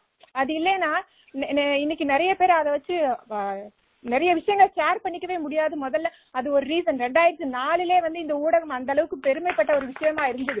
இன்னைக்கு இன்னைக்கு அதுக்கப்புறம் எங்க அம்மாக்கே ஒரு ஆச்சரியம், ஆமா நம்ம ஏன் இதை யோசிக்கல. எங்க அம்மா நிஜமா வந்து பயந்துட்டு இருப்பாங்க, அப்பெல்லாம் வெளியில குடுக்கணுமே, எந்த விஷயத்த ஃபேஸ் பண்ண நம்மள பொண்ணுக்கு எல்லாம் செய்ய முடியாது அப்படின்னு சொல்லிட்டு. சோ 2004 அது ஒரு பெரிய விஷயம். ஊடகம் அப்ப இருந்து இப்ப வரைக்கும் நிறைய விஷயங்கள மக்கள் கிட்ட கொண்டு போச்சு. அடுத்து இன்னொன்னு பாத்தீங்கன்னா திரைப்படங்கள் எடுத்துக்கிட்டீங்கன்னா வரதட்சணை கொடுமைன்னு சொல்லிட்டு ஒரு விஷயம் வந்து இப்போ இல்ல, இப்ப இருக்கு பட் ஆனா வந்து இப்ப குறைஞ்சிருது, நிறைய குறைஞ்சிருது. அது ஒரு முக்கியமான காரணம் என்னன்னு கேட்டீங்கன்னா திரைப்படங்கள்ல வந்து நிறைய மாமியார் மருமகள் கொடுமைப்படுத்துறது எல்லாமே காமிச்சாங்க. இவ்வளவு பவுன் நகை வேணும், இந்த வேலைக்கு இந்த மாப்பிள்ளைக்கு இந்த கார் வேணும்னு சொல்லிட்டு காலம்லாம் இருந்தது. நிறைய அப்படி செய்யாதவங்களுக்கு உடனே மருமகளை கொளுத்துறது, இது எல்லாமே நடந்தது. ஆனா இன்னைக்கு 90% குறைஞ்சிருச்சு. முக்கியமான காரணம் ஊடகம் தான். சோ ரெண்டாவது விஷயம், மூணாவது வந்து ஆண் பெண் வேறுபாடு. இன்னைக்கு வந்து முதல்ல வந்து ஆண்கள்னா வேலைக்கு போவாங்க, பெண்கள்னா வந்து வீட்டு வேலை பார்ப்பாங்க, குழந்தைங்களை பார்ப்பாங்கன்னு சொல்லிட்டு ஒரு கருத்து இருந்தது. எங்க அப்பா அம்மா எங்க அப்பா வந்து வேலைக்கு போனாருன்னா எங்க அம்மா படிச்சிருக்காருன்னா எங்க அம்மா வந்து வீட்டு வேலை தான் பார்க்கணும், வீட்டு வேலை பார்க்கணும்னு இல்ல, குழந்தைங்களை பாரு நான் சம்பாதிக்கிறேன் அப்படின்ற ஒரு கேட்டகரி தான் இருந்தது. ஆனா அதுக்கப்புறமா வந்து டிவி வந்தது. டிவி வந்தோடனே மக்கள் எங்க அம்மா இல்லாதெல்லாம் பார்த்தோன்னே எங்க அம்மாக்குள்ள ஒரு ஆச்சரியம், ரைட் இந்த மாதிரி படிக்கிறாங்க, இந்த மாதிரி போறாங்க வர்றாங்கன்னு சொல்லிட்டு எங்க அப்பாவெல்லாம் வந்து முன்னே ஒரு படிக்க வெளியே அனுப்புனாங்க, ஒரு வேலைக்கு அனுப்புனாங்க, ஒரு ஒரு ஹாஸ்டல்ல தூரமா அனுப்பி வச்சாங்க. சோ இந்த மாதிரி இது எல்லாத்துக்கும் காரணம் ஒரு கிராமத்துல இருக்கவங்களுக்கு ரீச் ஆகி இன்னைக்கு ஊடகம் வந்து இருக்குன்னா அதுக்கு இந்த ஊடகம் தான் காரணம். கருத்து வேறுபாடு, ஆண் பெண் பாகுபாடு எல்லாத்தையும் போக்கிருச்சு. கிட்டத்தட்ட என்னோட முழு நான் இன்னைக்கு 90% இன்னைக்கு பெண்கள் முன்னேறி இருக்காங்கன்னா அதுக்கு காரணம் ஊடகம் சொல்லி நான் முடிச்சுக்கிறேன் சார். Okay, thank you. நன்றி நன்றி கிருஷ்ணவேணி. நம்ம அதாவது ரெண்டு விஷயம் வந்து சொல்லுவோம், அந்த மாதிரி பாசிட்டிவ் திங்கிங், பாசிபிலிட்டி திங்கிங். ஊடகங்கள் வந்து ஏன் எப்பவுமே வந்து ஒரு ஒரு பெரிய ஒரு ஒயிட் போர்டில் வந்து ஒரு சின்ன ஒரு கரும்புள்ளியை வச்சோம்னா நீங்க ஏன் கரும்புள்ளியை மட்டும் பாக்குறீங்க, நிறைய வந்து சுத்தி பாருங்க எவ்வளவு வெள்ளை இருக்கு, எவ்வளவு நல்லது எல்லாம் நடக்குது அப்படின்றலாம் சொல்றது மாதிரி ஒரு கருத்துக்களை வந்து அருமையா சொல்ல போனீங்க. நன்றி. அடுத்ததாக திருமைப்படுத்துகின்றன அப்படிங்கிற அணியிலிருந்து நமக்காக வந்து பிரேமலதா அவங்க வராங்க. வாங்க பிரேமலதா. வணக்கம் மகேந்திரன், வாய்ப்புக்கு ரொம்ப நன்றி. என் பேரு பிரேமலதா, நானும் மதுரைக்கார பொண்ணு. நான் வந்து ஊடகங்கள் வந்து பெண்களை வந்து சிறுமைப்படுத்துது அப்படின்னு பேச வந்திருக்கிறேன். அதுல தொலைக்காட்சியை பத்தி தான் நான் பேச வந்திருக்கிறேன். ஏன்னா தொலைக்காட்சி அந்த எதிர நீ சொன்ன மாதிரி அது வந்து ஒவ்வொரு வீட்டுக்கும் வந்து வீட்டுக்கே வந்து நிறைய நல்லதையும் சரி கெட்டதையும் சரி சேர்க்கிற ஒரு ஊடகம். அது வந்து முக்கியமா அந்த வீட்டுல இருக்க பெண்கள் வந்து அதிகமா பாக்குறது வந்து தொடர்கள், சீரியல்ஸ் பாக்குறாங்க. சோ பகல்ல வந்து அந்த பெண்களை மையப்படுத்தி அந்த பெண்கள் வந்து சீரியல்ஸ் வந்து எடுக்கிறாங்க. அப்ப அந்த மாதிரி சீரியல்கள்ல வந்து பெண்களை எப்படியெல்லாம் வந்து அதாவது பெருமைப்படுத்தணும் அப்படின்ற இல்ல பெண்களை வந்து டார்கெட் பண்ணுன்றதுக்காகவே வந்து பெண்களையே அதிகமா வந்து ஏற்கனவே சங்கீதா சொல்லிட்டாங்க. இருந்தாலும் அவங்க வந்து மாமியார்னா இப்படிதான் இருக்கணும், மருமகள்னா இப்படிதான் இருக்கணும், நாத்தனார்னா இப்படிதான் இருக்கணும்னு ஒரு பிம்பத்தை உருவாக்குறாங்க. இப்ப அவங்க சொன்ன மாதிரி நிறைய பேர் வந்து வெளிநாட்டுலாம் போய் அவங்க கணவர்கள் கூட அவங்க வேலையை விட்டுட்டு பெண்களுக்காக வெளிநாட்டுல வந்து குழந்தைங்களை பார்த்துக்கிட்டு பெண்கள் மட்டுமே வேலை பார்க்குற அந்த மாதிரி ஒரு சூழ்நிலை இப்ப இருக்கிற இந்த காலகட்டத்துல இன்னும் வந்து மாமியார் கொடுமைப்படுத்துவாங்க, நாத்தனார் கொடுமைப்படுத்துவாங்க அப்படின்னே சொல்லிக்கிட்டு இருக்கிறாங்க.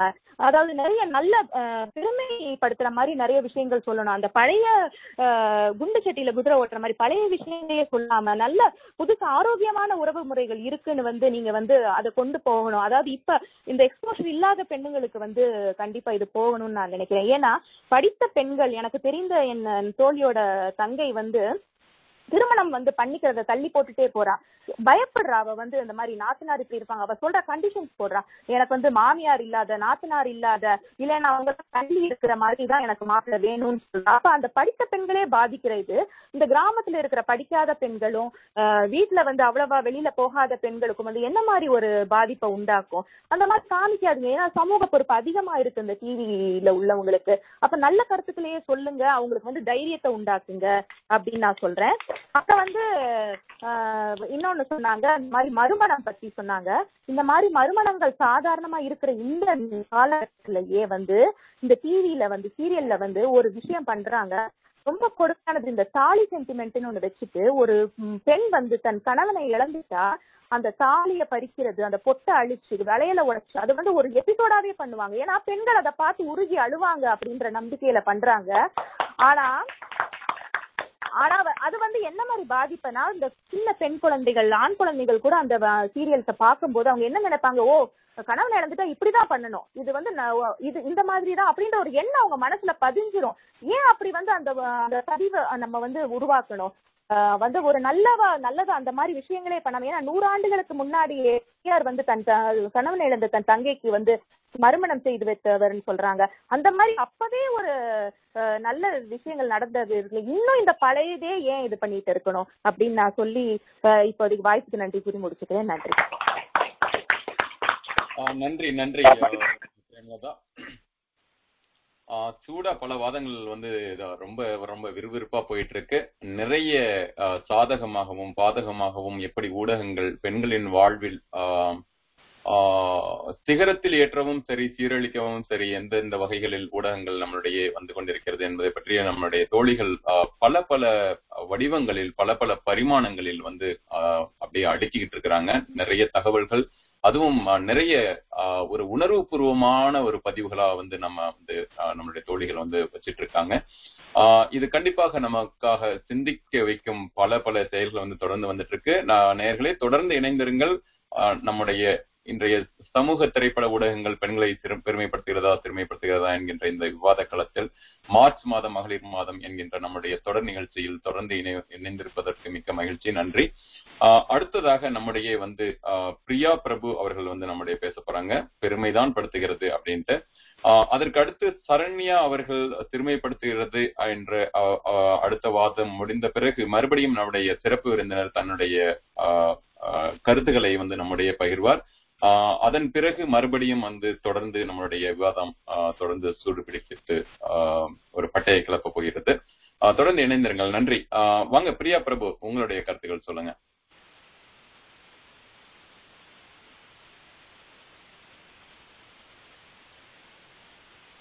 பிரியா பிரபு இணைப்புல இருக்கீங்களா?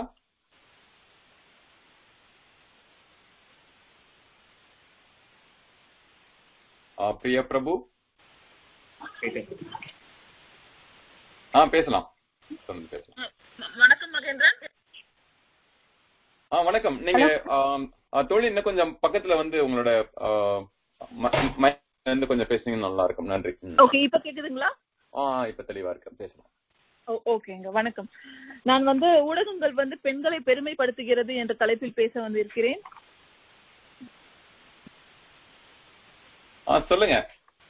ஓகே, சென்னையில இருந்து வந்து பேசுறேன். ஓகே, வந்தாரை வாழவிருக்கும் தமிழகத்தில் வந்து பேசுகிறேன்.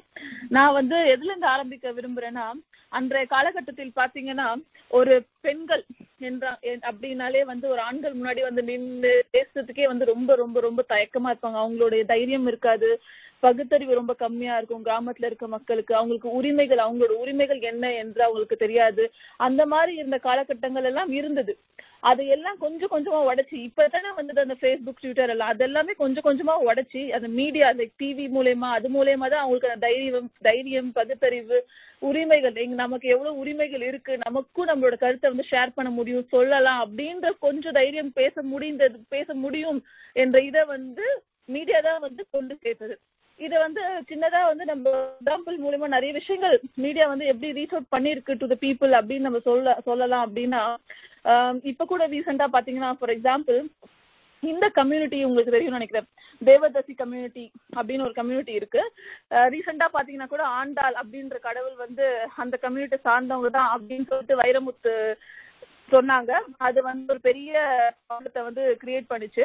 அதுக்கப்புறம் என்ன மாதிரி நிறைய படிச்சவங்களுக்கே அதை பத்தி ஃபுல் டீடைல்ஸ் தெரியாது. அப்புறமா அதை பத்தி தெரிஞ்சுக்கலாம் அப்படின்னு எல்லாம் போகும்போது இந்த மாதிரி மீடியா அண்ட் மற்ற இதுதான் வந்து நமக்கு ரொம்ப ரொம்ப ஹெல்ப்ஃபுல்லா இருந்தது. அது வந்து ஆக்சுவலி இந்த கம்யூனிட்டி என்னன்னா சாமிக்காக இல்ல கடவுளுக்காக நம்ம வந்து சேவை செய்யறதுக்கான கம்யூனிட்டி தான் அது.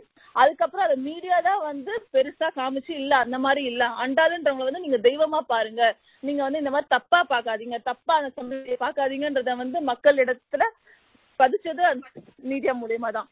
அதே மாதிரி பாத்தீங்கன்னா கூட அந்த காலத்துல எல்லாம் பாத்தீங்கன்னா சதி அந்த மாதிரி சம்பிரதாயம் எல்லாம் வந்து நிறைய இருந்தது. அதெல்லாம் கொஞ்சம் கொஞ்சமா உடை தெரிந்து இதெல்லாம் ஒரு வந்து முட்டாள்தனமான ஒரு விஷயங்கள், இந்த மாதிரி எல்லாம் இருக்கக்கூடாதுன்னு எத்தனையோ முன்னோர்கள், லைக் ராஜாராம் மோகன் ராய் எல்லாம் வந்து வெச்சா கூட நிறைய மக்களிடத்துல வந்து போய் சேர்த்தது வந்து எல்லாமே இந்த மாதிரி மீடியா மூலயமா, நிறைய படங்கள் மூலயமா, ஏன் பத்மாவதி படம் ஃபார் எக்ஸாம்பிள், அந்த மாதிரி படங்கள் மூலயமா தான் பப்ளிக் கிட்ட போய் சேர்த்து இதெல்லாம் ஒரு தப்பான விஷயங்கள் அப்படின்றது வந்து பதிவிக்கப்பட்டது மக்களிடத்துல. இப்ப கூட பாத்தீங்கன்னா அந்த கௌரி லங்கேஸ்வர் பெங்களூர்ல ஒரு இன்சிடென்ட் நடந்தது, ரிப்போர்ட்டர் அவங்க வந்து அகெயின்ஸ்டா வந்து எழுதுறதுனால BJP, though the BJP was ruling party, media தானே தைரியமா வெளியில கொண்டு வந்து காமிச்சிச்சு எல்லாருக்கிட்டுமே. இந்த மாதிரி ஒரு நியாயம் கிடைச்சதா இல்லையான்றது வந்து அப்பாற்பட்ட விஷயம், பட் ஆனா இந்த மாதிரி ஒரு விஷயம் நடந்ததுன்றது மீடியா தானே எல்லாருக்கிட்டையுமே கொண்டு வந்து காமிச்சது. தைரியமா தானே மீடியா இதை பண்ணிட்டு இருக்கு, நமக்காக சப்போர்ட் பண்ணிட்டு தானே இருக்கு, தோ இருந்தாலும் சப்போர்ட் பண்ணிட்டு தான் இருக்கு அப்படின்னு நான் சொல்றேன். அதே மாதிரி அந்த காலகட்டத்துல எல்லாம் பாத்தீங்கன்னா பெண்களுக்கு வந்து ஏதாவது ஒரு பிரச்சனை அப்படின்னா வெளியில வந்து அவங்க வந்து பேசுறதுக்கான, அவங்களுக்கு வந்து சொல்யூஷன் கிடைக்கிறதுக்கான, அவங்களுக்கு சப்போர்ட் பண்றதுக்கு ஆளுங்க இருக்காங்கன்றத அவங்க சொல்லவும் முடியாது, அதுக்கான மேடை இருக்கான்றது அவங்களுக்கு தெரியவும் தெரியாது. ஆனா இப்ப வந்து அது வந்து அப்படி கிடையாது. இன்னைக்கு வந்து பாத்தீங்கன்னா நிறைய மீடியாஸ், நிறைய டிவி சேனல்ஸ் கூட பாத்தீங்கன்னா they are there, நீங்க வாங்க எங்க கிட்ட பிரச்சனையை சொல்லுங்க, we are there to support you, நாங்க வந்து இது பண்ணுவோம் அப்படின்னு சொல்லிட்டு நிறைய இது நடத்துறாங்க. அதனால பெண்களுக்கு நிறைய தைரியம் எல்லாம் வந்திருக்கு. அருமை அருமை, வளமான கருத்துக்கள் நிறைய வந்துட்டு இருக்கு. தொடருங்க தொடருங்க. ஓகே, இது மூலமா பெண்களை வந்து நிறைய பெருமைப்படுத்து.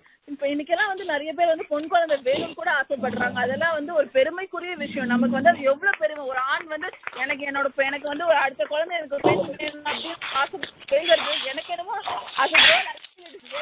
ப்ரௌட். நம்ம கண்டிப்பா வந்து பெண் குழந்தை வேண்டாம், அடுத்தது பெண்ணான்னு யோசிச்ச காலத்துல இருந்து இன்னைக்கு பெண் குழந்தை வேணும்னு நினைக்கும் போது I really feel it is proud as a girl. So அதுதான் சொல்ல வந்தேன், கடைசியா முடிச்சுக்கிறேன். Thank you for the chance. நன்றி நன்றி. நிறைய நிறைய அதாவது இருபுறமும் மாற்று கருத்துக்கள், ஏற்புடைய கருத்துக்கள் என்று தொடர்ந்து தொடர்ந்து வந்துட்டு இருக்கு. நம்மளுடைய நிகழ்ச்சியோட நோக்கமும் கூட இதுதான், லைக் இது சார்ந்து நாம் பெண்களின் உலகை இன்னும் கூட இன்னும் அருகில் இருந்து நாம் கவனிக்க வேண்டி இருக்கிறது. என்னதான் ஆணும் பெண்ணுமாக ஒரே குடும்பத்தில் இருந்தாலும் கூட, வெவ்வேறு உறவுகளில் இருந்தாலும் கூட, எந்த அளவுக்கு ஆண்கள் பெண்களை புரிந்து கொண்டிருக்கிறார்கள், எந்த அளவுக்கு பெண்கள் தங்களுடைய திறமைகளை வந்து புரிந்து கொண்டிருக்கிறார்கள், இதையெல்லாம் தாண்டி இந்த ஊடகங்கள் வந்து எப்படி வந்து இந்த பெண்களை வந்து அவர்களுடைய மேன்மையையோ ஏற்றுவதும் அல்லது சிதைப்பதுமாக எப்படி இருக்கு அப்படிங்கிறத பத்தி பல பல கருத்துக்கள் வந்துட்டு இருக்கிற நண்பர்களே நேயர்களே. அதே போல வந்து ஊடகங்கள்ல வந்து முக்கியமா வந்து பெண்களும் ஒரு ஊடகங்கள் அப்படின்ற ஒரு கருத்தும் வந்து நகைச்சுவையா சொல்லுவாங்க.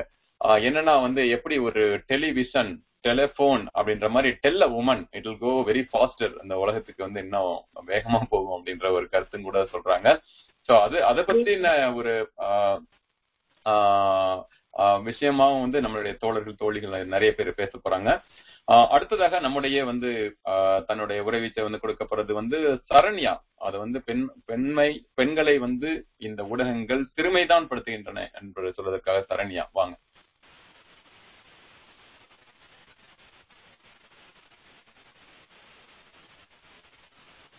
தோழி சரண்யா, நீங்க இணைப்பில் இருக்கீங்களா?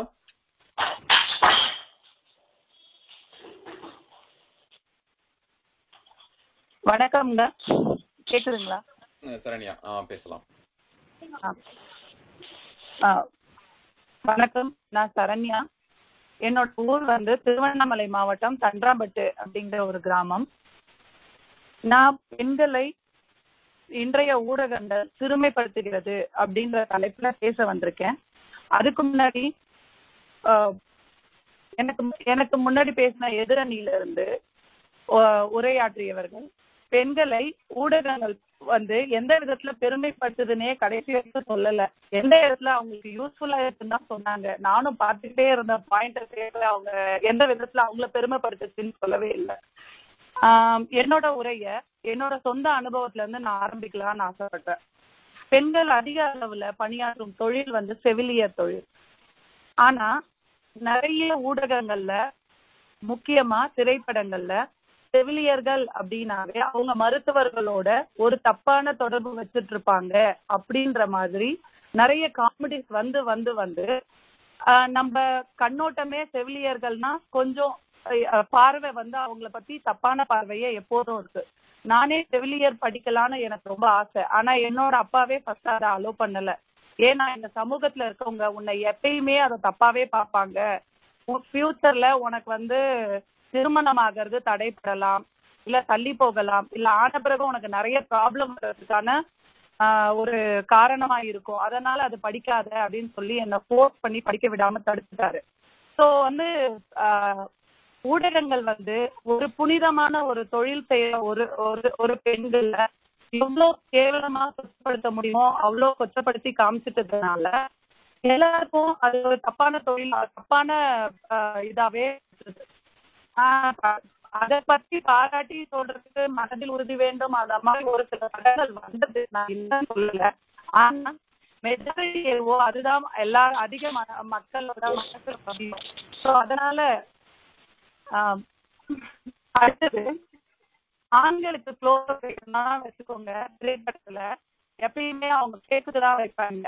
ஆனா பெண்களுக்கு க்ளோஸ் வைக்கணும்னா மட்டும் தனியா, கை தனியா, கண் தனியா, கை தனியா, கால் தனியா, எதுக்கு அந்த மாதிரி எல்லாம் வைக்கிறீங்க? எதுக்கு பெண்களை ஆப்ஜெக்டா காமிக்கிறீங்க? ஃபர்ஸ்ட் ஆஃப் ஆல் நீங்க எனக்கு என்ன புரியல. ஆனா எந்த பெண்களுமே ஆண்களை ஆப்ஜெக்டா பார்த்ததே கிடையாது. தன்னோட ஒரு நண்பனா, ஒரு அண்ணனா, தம்பியா, அப்பாவா இப்படிதான் பாப்பாங்க. ஆனா பெண்களை மட்டும் ஒரு ஆப்ஜெக்டாவே காமிச்சிட்டு இருக்காங்க இந்த சினிமா துறை. அதனாலயா என்னன்னு தெரியல, நிறைய பேரோட பார்வையும் பெண்கள்னாவே தப்பாவே பாக்குறாங்க. அப்புறம் ஆண்களும் பெண்களும் சமமாயிட்டாங்க அப்படிங்கிற மாதிரி அதிகமாயிடுச்சு இப்போ அப்படின்னு பேசினாங்க. எப்படி அதிகமாயிடுச்சு? கவர்ச்சி, அதாவது பெண்கள் இப்படித்தான் இருக்கணும்னு ஒரு வரம்பு மீடியால கிரியேட் பண்ணி வச்சிருக்காங்க. எப்படின்னா பெண்கள் பிசிக்கலா பாத்தீங்கன்னா ஒல்லியா இருக்கணும், வெள்ளையா இருக்கணும், அவங்க வாய்ஸ் ரொம்ப வீக்கா இருக்கணும்.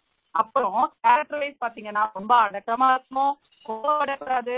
ஒரு ஃபேமஸ், ஒரு சூப்பர் ஸ்டாரோட மூவிலயே ஒரு டைலாக், பெண்கள்னா கோவப்படக்கூடாது, என்னதுதான் கோவம் வராது பெண்களுக்கு, பெண்களும் மனுஷரனே, அவங்களுக்கும் வந்து உணர்ச்சிகள் இருக்குல்ல, அது எப்படி கோவம்ன்ற உணர்ச்சி எப்படி பைபார்க்கே கட்டாயிடுமா என்ன? இதெல்லாம் ரொம்ப காமெடியாவும் இருக்கு, சில நேரத்துல கோவப்படுத்தவும் செய்யுது. இன்னொரு உரையா இதோட நான் முடிச்சுக்கிறேன். நன்றி, நன்றி தோழி. நிறைய அருமையான கருத்துக்கள். நண்பர்களே, நேயர்களே, மிக மிக அருமையான ஒரு விவாத களம் நம்முடைய வந்து இந்த மாலை நேரத்தில் மிக மிக அருமையா நடந்து கொண்டிருக்கிறது. வட கரோலினா மாகாணத்திலிருந்து நம்முடைய வந்து இணைந்து வாகை மகளிர் குழு அப்படின்ற ஒரு மகளிர் குழுக்கள் இணைந்து வந்து மிக அருமையான ஒரு விவாத களத்துல வந்து இணைஞ்சு செஞ்சுட்டு இருக்காங்க. இவர்களுடைய குரல் கிட்டத்தட்ட வந்து உலக மகளிரின் உணர்வுகளை எதிரொலிக்கும் அந்த ஒரு குரலாக தான் நாங்க பாக்குறோம். ஏன்னா வந்து பல பல வகைகளில் ஊடகங்கள் நம்மை உயர்த்தவும் செய்கிறது, அல்லது ஊடகங்கள் இன்னும் செய்ய வேண்டிய கடமைகளையும் வந்து நினைவுபடுத்துற மாதிரியான ஒரு பல கருத்துக்களை வந்து சொல்லிட்டு இருக்காங்க. நன்றி. அடுத்ததாக நம்முடைய வந்து சிறப்பு விருந்தினர் நம்முடைய வந்திருக்காங்க, முனைவர் நெல்லை சல்லையா அவர்கள். இப்ப நம்முடைய வந்து மிக அருமையான நகைச்சுவை ததும்ப நம்மளுடைய பல அரிய கருத்துக்கள் வந்து முதல்ல சொன்னாங்க. இதுவரை இந்த விவாத களம் சூடு பிடித்து போய்கொண்டிருக்கும் இந்த நேரத்தில் நம்முடைய நெல்லை சுப்பையா அவர்கள் என்ன கருத்துக்கள் சொல்லுகிறார் என்பது பார்க்கலாம். வாங்க நெல்லை சுப்பையா, வாங்க. அதாவது பட்டை கிளப்பிட்டு இருக்கிற அந்த இதை கேட்டுட்டு இருக்கீங்கன்னு நினைக்கிறேன், எப்படி உணர்றீங்க? அதாவது வாதாட எல்லாருக்குமே தெரியும், ஆனா உரையாட சிலருக்குத்தான் தெரியும் அப்படிம்பாங்க. அந்த வகையில மிக சிறப்பான உரையாடலை நிகழ்த்தி இருக்கக்கூடிய வாகை மகளிர் கிழக்கினுடைய மனமார்ந்த கைத்தட்டல்களை தெரிவித்துக்கிறேன். மேல வாழ்க்கையும் பிரியாணியுமே, இதுக்கு என்ன அர்த்தம்னா நீங்க கைத்தட்டணும் அப்படிங்கறத நான் அப்படி சொன்னேன், வேற ஒண்ணும் இல்ல. வாழ்க்கையும் பிரியாணியும் பாத்தீங்கன்னா எப்போதுமே பீஸ்ஃபுல்லா இருக்கணும், அப்படின்னாதான் ரொம்ப சுவை உள்ளதா இருக்கும் இல்லையா? அந்த மாதிரி ரொம்ப பீஸ்ஃபுல்லா இவங்க எல்லாருமே பேசியிருக்காங்க. இன்னும் கொஞ்ச நாள்ல பீஸ் பீஸா ஆகிற மாதிரியும் பேச போறாங்க. அதுக்கு நடுவுல என்னுடைய கருத்தை நான் முதல்ல சொல்லிக்கிறேன். ஒருத்தவங்க சொன்னாங்க, இந்த குத்துச்சண்டை அந்த விளையாட்டெல்லாம் வந்து பெண்களாலேயும் பண்ண முடியும் நிரூபிச்சிருக்காங்க. அது உண்மையில ஏற்றுக்கொள்ளக்கூடிய ஒரு கருத்து. ஏன்னா இப்ப இந்த வட்டு எரியும் போட்டின்னு ஒண்ணு இருக்கு பாத்தீங்களா, டிஸ்கஸ் த்ரோ, அதுல மட்டும் என்னுடைய மனைவியை சேர்த்தீங்கன்னு வைங்களேன், ஒலிம்பிக்லயே அவதான் தங்க மெடல் வாங்கிட்டு வருவா. அந்த அளவுக்கு பெண்ணினுடைய மென்மையான தன்மையை மட்டுமே காட்டி கொண்டிருந்த தமிழ் சினிமா பெண்ணுக்குள்ள ஒரு வன்மையான வலிமையான தன்மை இருக்கு அப்படிங்கறதையும் காட்டுனது வந்து பாத்தீங்கன்னா உண்மையிலே பாராட்டப்பட வேண்டிய ஒன்று. ஆனா அதே நேரத்துல அந்த எதிரணியில ஒருத்தவங்க சொன்னாங்க பாருங்க, அந்த கோச்சை அட்ஜஸ்ட் பண்ணாதான் ஜெயிக்க முடியும் அந்த ஃபீல்டுல. உண்மைதான். அதாவது ராவணனை பார்த்தாலும் சிரிக்கிறவதான் சினிமாவை பொறுத்த வரைக்கும் சீதையா இருக்க முடியும் அப்படிங்கிற அந்த கான்செப்டை பார்க்கும் போது நமக்கு உண்மையிலே மிகப்பெரிய ஒரு பயம் வரத்தான் செய்யுது. உண்மையிலே அது மட்டும் இல்லாம ஜல்லிக்கட்டை பத்தி ஒருத்தவங்க சொன்னாங்க. உண்மையிலே வேடிக்கை பார்ப்பதற்கே வீரன் தேவைப்படுகிற உலகத்தின் ஒரே உன்னத விளையாட்டு நம்முடைய ஜல்லிக்கட்டு மட்டும்தான் இருக்க முடியும். அந்த ஜல்லிக்கட்டுக்காக போராட்டத்துக்காக பெண்கள் அத்தனை பேர் களமிறங்கிறதெல்லாம் காட்டினது அவங்களுடைய பங்களிப்பெல்லாம் உண்மையிலே பாராட்டப்பட வேண்டிய ஒன்று. சினிமா வந்து ஊடகங்கள் எல்லாமே பெண்களை ஒரு நல்ல விதமாகவும் சித்தரிச்சுட்டு தான் இருக்கு. எப்படின்னு கேளுங்களேன், நம்ம ராஜபாளையம் பக்கத்துல ராகூஸ்னு ஒரு கம்யூனிட்டி உண்டு. அந்த கம்யூனிட்டியில உள்ள ஸ்பெஷாலிட்டி என்ன அப்படின்னு பாத்தீங்கன்னாக்கா, கல்யாணம் ஆனதுக்கு அப்புறம் அந்த மாப்பிள்ளைய அந்த மாமியார் தன்னுடைய வீட்டுக்கு கூட்டு போவாங்க. கூட்டு போய் 3 மாசம் சாப்பாடு போடுவாங்க. இதுல என்ன விசேஷம் அப்படின்னா, இந்த 3 மாசமும் 3 வேளையும் ஒரு வேளை சாப்பிட்ட சாப்பாடு இன்னொரு தடவை ரிப்பீட்டே ஆகாது. இப்ப இந்த வானொலி நிகழ்ச்சியை கேட்டுக்கொண்டிருக்கக்கூடிய அமெரிக்காவில் உள்ள ஆண்கள் எல்லாரும் என்ன நினைக்கிறீங்கன்னு எனக்கு புரியுது. அந்த கம்யூனிட்டியில நம்ம பிறக்காம போயிட்டோமே அப்படின்னு தான் நீங்க நினைக்கிறீங்க இல்லையா? அந்த மாமியாரு அந்த மாப்பிள்ளைக்கு 2 செய்தி சொல்றாங்க. என்ன செய்தினா, கல்யாணத்துக்கு முன்னாடி இந்த மாதிரி வகை வகையா சாப்பிட்டு வளர்ந்தப்போ என் பொண்ணு, கல்யாணத்துக்கு அப்புறம் இதே மாதிரி வகை வகையா சாப்பிடணும்னா நீ ஒழுங்கா வேலைக்கு போகணும். 1, இந்த மாதிரி வகை வகையா சாப்பிட்டு வளர்ந்தவ என் பொண்ணு. 2 செய்தி சொல்றாங்க. அந்த பொண்ணுக்கு அந்த அம்மா 2 செய்தி சொல்றாங்க. என்ன தெரியுங்களா, இங்க சாப்பிடும் போது எந்தெந்த பொருள்லாம் வீட்டுக்காரர் விரும்பி சாப்பிடறாருன்னு பாரு, எதெல்லாம் விலக்கி வைக்கிறாருன்னு பாரு. கல்யாணத்துக்கு அப்புறம் உனக்கு ஏதாவது வேலை ஆகணும்னா அவருக்கு எதெல்லாம் பிடிக்குமோ அதெல்லாம் செஞ்சு போடு. கல்யாணத்துக்கு அப்புறம் அவர் உன் பேச்சை கேட்கல, எதெல்லாம் பிடிக்காதோ அதெல்லாம் போட்டு அவர் வழி கொண்டு வர வேண்டியது உன் பொறுப்பு. ஏன்னா சாப்பாட்டுல தான் சார் சகலமும் இருக்கு. ஒரு குடும்பத்தினோட நிம்மதி மகிழ்ச்சி சாப்பாட்டுல தான் இருக்கு. ஏன்னா பேச்சுலர் ரூம்ல வந்து பாத்தீங்கன்னாக்கா யாரு சமைக்கிறதுங்கிற பிரச்சனை வராது, யாரு பாத்திரத்தை கழுவுறது அப்படிங்கறதா பிரச்சனை வரும். இந்த யூடியூப் சேனல் இன்னைக்கு வந்ததுக்கு அப்புறம் பாத்தீங்கன்னா, அதுவும் இன்னைக்கு ஒரு சேனல் அது வந்ததுக்கு அப்புறம் இந்த சமையல் கலையில பெண்களுக்கான அறிவு நுட்பத்தை வெளிப்படுத்துற மாதிரி நிறைய நிகழ்ச்சிகள் இருக்கு. ஒவ்வொரு பொண்ணும் தான் சமைச்ச சமையல யூடியூப்ல அப்லோட் பண்ற அளவுக்கு இன்னைக்கு அவங்களுடைய சமையல் கலை வந்து சிறந்து விளங்கிட்டு இருக்கு. ஒரு கணவர் சொல்றாரு மனைவிட்ட, என்னமா அவன் வச்ச சாம்பார் நல்லாவே இல்ல. அவன் சொல்றா, பாருங்க பேஸ்புக்ல போட்டிருக்கேன் 50 லைக் 25 கமெண்ட், என்ன இப்படி சொல்றீங்க அப்படிங்கிற அளவுக்கு இன்னைக்கு பெண்களுக்கு ஒரு மிகப்பெரிய ஒரு தன்னம்பிக்கையை இந்த சமூக ஊடகங்கள் இன்னைக்கு கொடுத்துட்டு தான் இருக்கு. அந்த பேஸ்புக்குங்கிற ஒண்ணு மட்டும் இல்லைன்னா எடுத்த போட்டோ ஃபுல்லா வேஸ்டா போயிரும்போது அந்த அளவுக்கு தங்கள் வீட்டுல நடந்த தங்களுடைய பெருமைப்படக்கூடிய தங்களுடைய வாழ்க்கையினுடைய முக்கியமான தருணங்களை எல்லாம் அவங்களை அப்லோட் பண்றது மூலமா அதை பார்த்து பல பெண்கள் இன்ஸ்பயர் ஆகக்கூடிய ஒரு நல்ல ஒரு பாசிட்டிவ் திங்கிங் வந்து இந்த சமூக வலைத்தளங்கள் வந்து ஏற்படுத்திக்கிட்டு தான் இருக்குங்கிறதா என்னுடைய கருத்து. அதுலயும் பாத்தீங்கன்னாக்கா இந்த matrimonial.com அப்படிங்கிற அந்த வெப்சைட், அந்த ஊடகங்கள்லாம் பாத்தீங்கன்னாக்கா பெண்களுக்கு இவ்வளவு அறிவா, இவ்வளவு திறமையா, இவ்வளவு தகுதியா இருக்காங்களா அப்படின்னு பிரமிப்பு ஏற்படுத்துது. அதாவது சத்தியமா நம்மளெல்லாம் உள்ள விடவே மாட்டாங்கன்னு இந்த சின்ன காக்கா முட்டை சொல்லுவார் பாத்துக்கீங்களா, அந்த ஞாபகம் தான் வருது. மேட்ரிமோனியல்ல சில பெண்களுடைய ப்ரொஃபைல பார்க்கும்போது இவ்வளவு தகுதியா இவங்களுக்கு அப்படிங்கிற அளவுக்கு அவங்களோட பெருமைப்படுத்தக்கூடிய ஒரு பணியை சில சமூக ஊடகங்கள் இன்னைக்கும் பண்ணிக்கிட்டு தான் இருக்குங்கிறதா என்னுடைய கருத்து. அதுலயும் பெண்களுக்கு கிடைக்கிற அந்த முக்கியத்துவம் ஆண்களுக்கு கூட இன்னைக்கு கிடைக்கிறது இல்லைங்க. ஒரு பொண்ணு வந்து நான் தூங்க போறேன் அப்படின்னு ஒரு ஸ்டேட்டஸ் போடுறாங்கன்னு வைங்களேன், பொண்ணுங்களோட ஸ்டேட்டஸ் எல்லாமே பாத்தீங்கன்னா ராசி பலன் மாதிரியே இருக்கும். எவன் போட்டாலும் அவனுக்கு போட்ட மாதிரியே இருக்கும். ஹாய்டா செல்ல அப்படின்னு போட்டா பாக்குறவங்கள நமக்கு தான் போட்டாங்களோன்னு நினைப்பான்.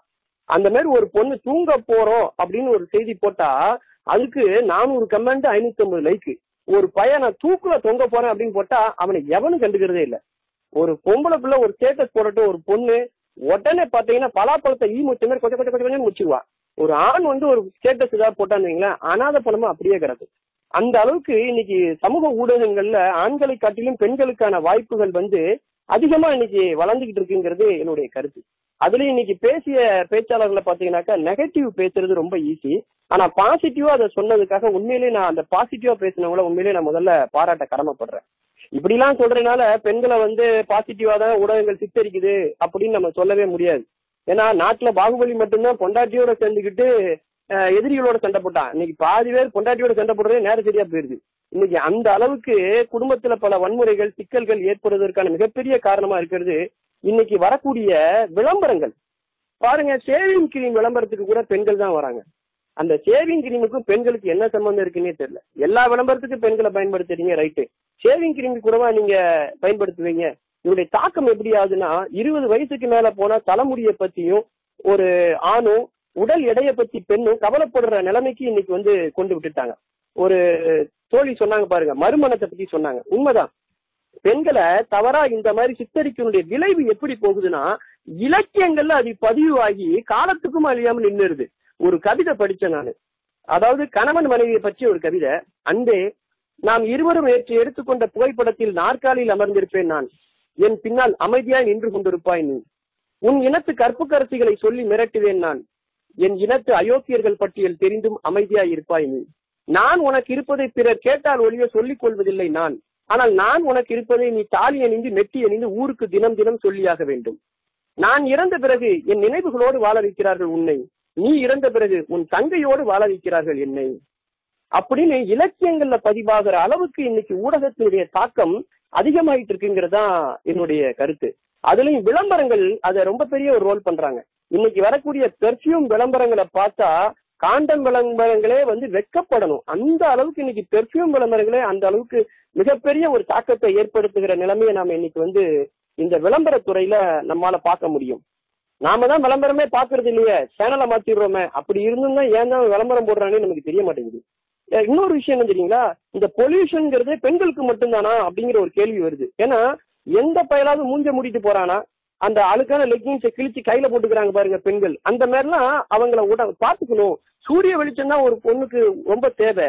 சந்திரனுடைய வெளிச்சம் பட்டா மனது நிம்மதி வரும் தெரியுங்களா. வீட்டுல பிரச்சனை வந்துச்சுன்னா நிலா சோறுன்னு அன்னைக்கு காலத்துல வச்சு நமக்கு மாடியில வச்சு ஊட்டினாங்களே, என்ன காரணம், சந்திரன் வந்து மனக்காரகன். நிலவினுடைய வெளிச்சம் நம்ம மேல படாதனாலதான் பல மனப்பிரச்சனைகளுக்கு காரணம். சூரியனுடைய வெளிச்சம் நம்ம மேல படாதனாலதான் நம்ம உடல் பல பிரச்சனைகளுக்கு காரணம். அந்த மாதிரி உன்னுடைய உடம்பு முக்கியம், அழகு முக்கியம் அப்படிங்கிறத மறைமுகமா இந்த விளம்பரங்கள் சொல்றதுனால பெண்கள் பொல்யூஷன்னாலே அது நமக்கு தான் அப்படிங்கிற மாதிரியான ஒரு சித்தாந்தத்துக்கு அவங்க வந்து தள்ளப்படுறாங்களோ அப்படிங்கிறது என்னுடைய கேள்வியா இருக்கு.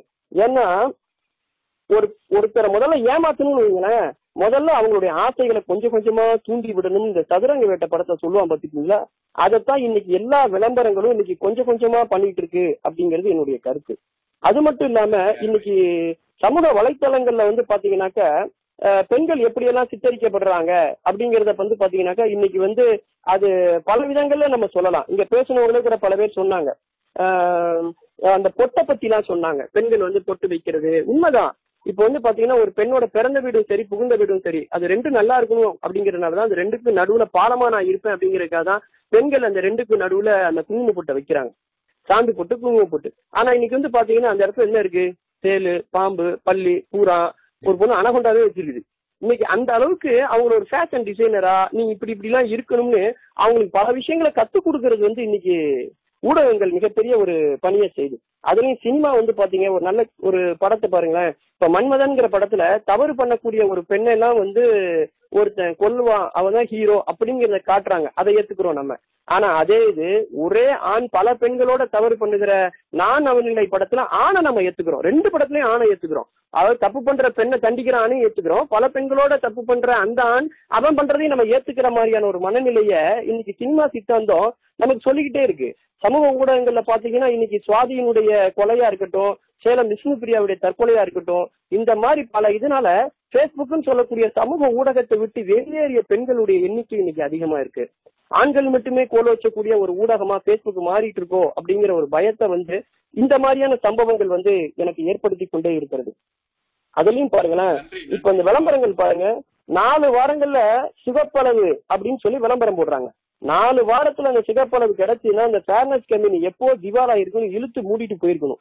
அந்த அடிப்படையான ஒரு புரிதல் கூட நமக்கு இல்லாம இந்த விளம்பர மயக்கத்துல நாம வந்து இன்னைக்கும் ஆட்பட்டுக்கிட்டே இருக்கோம்.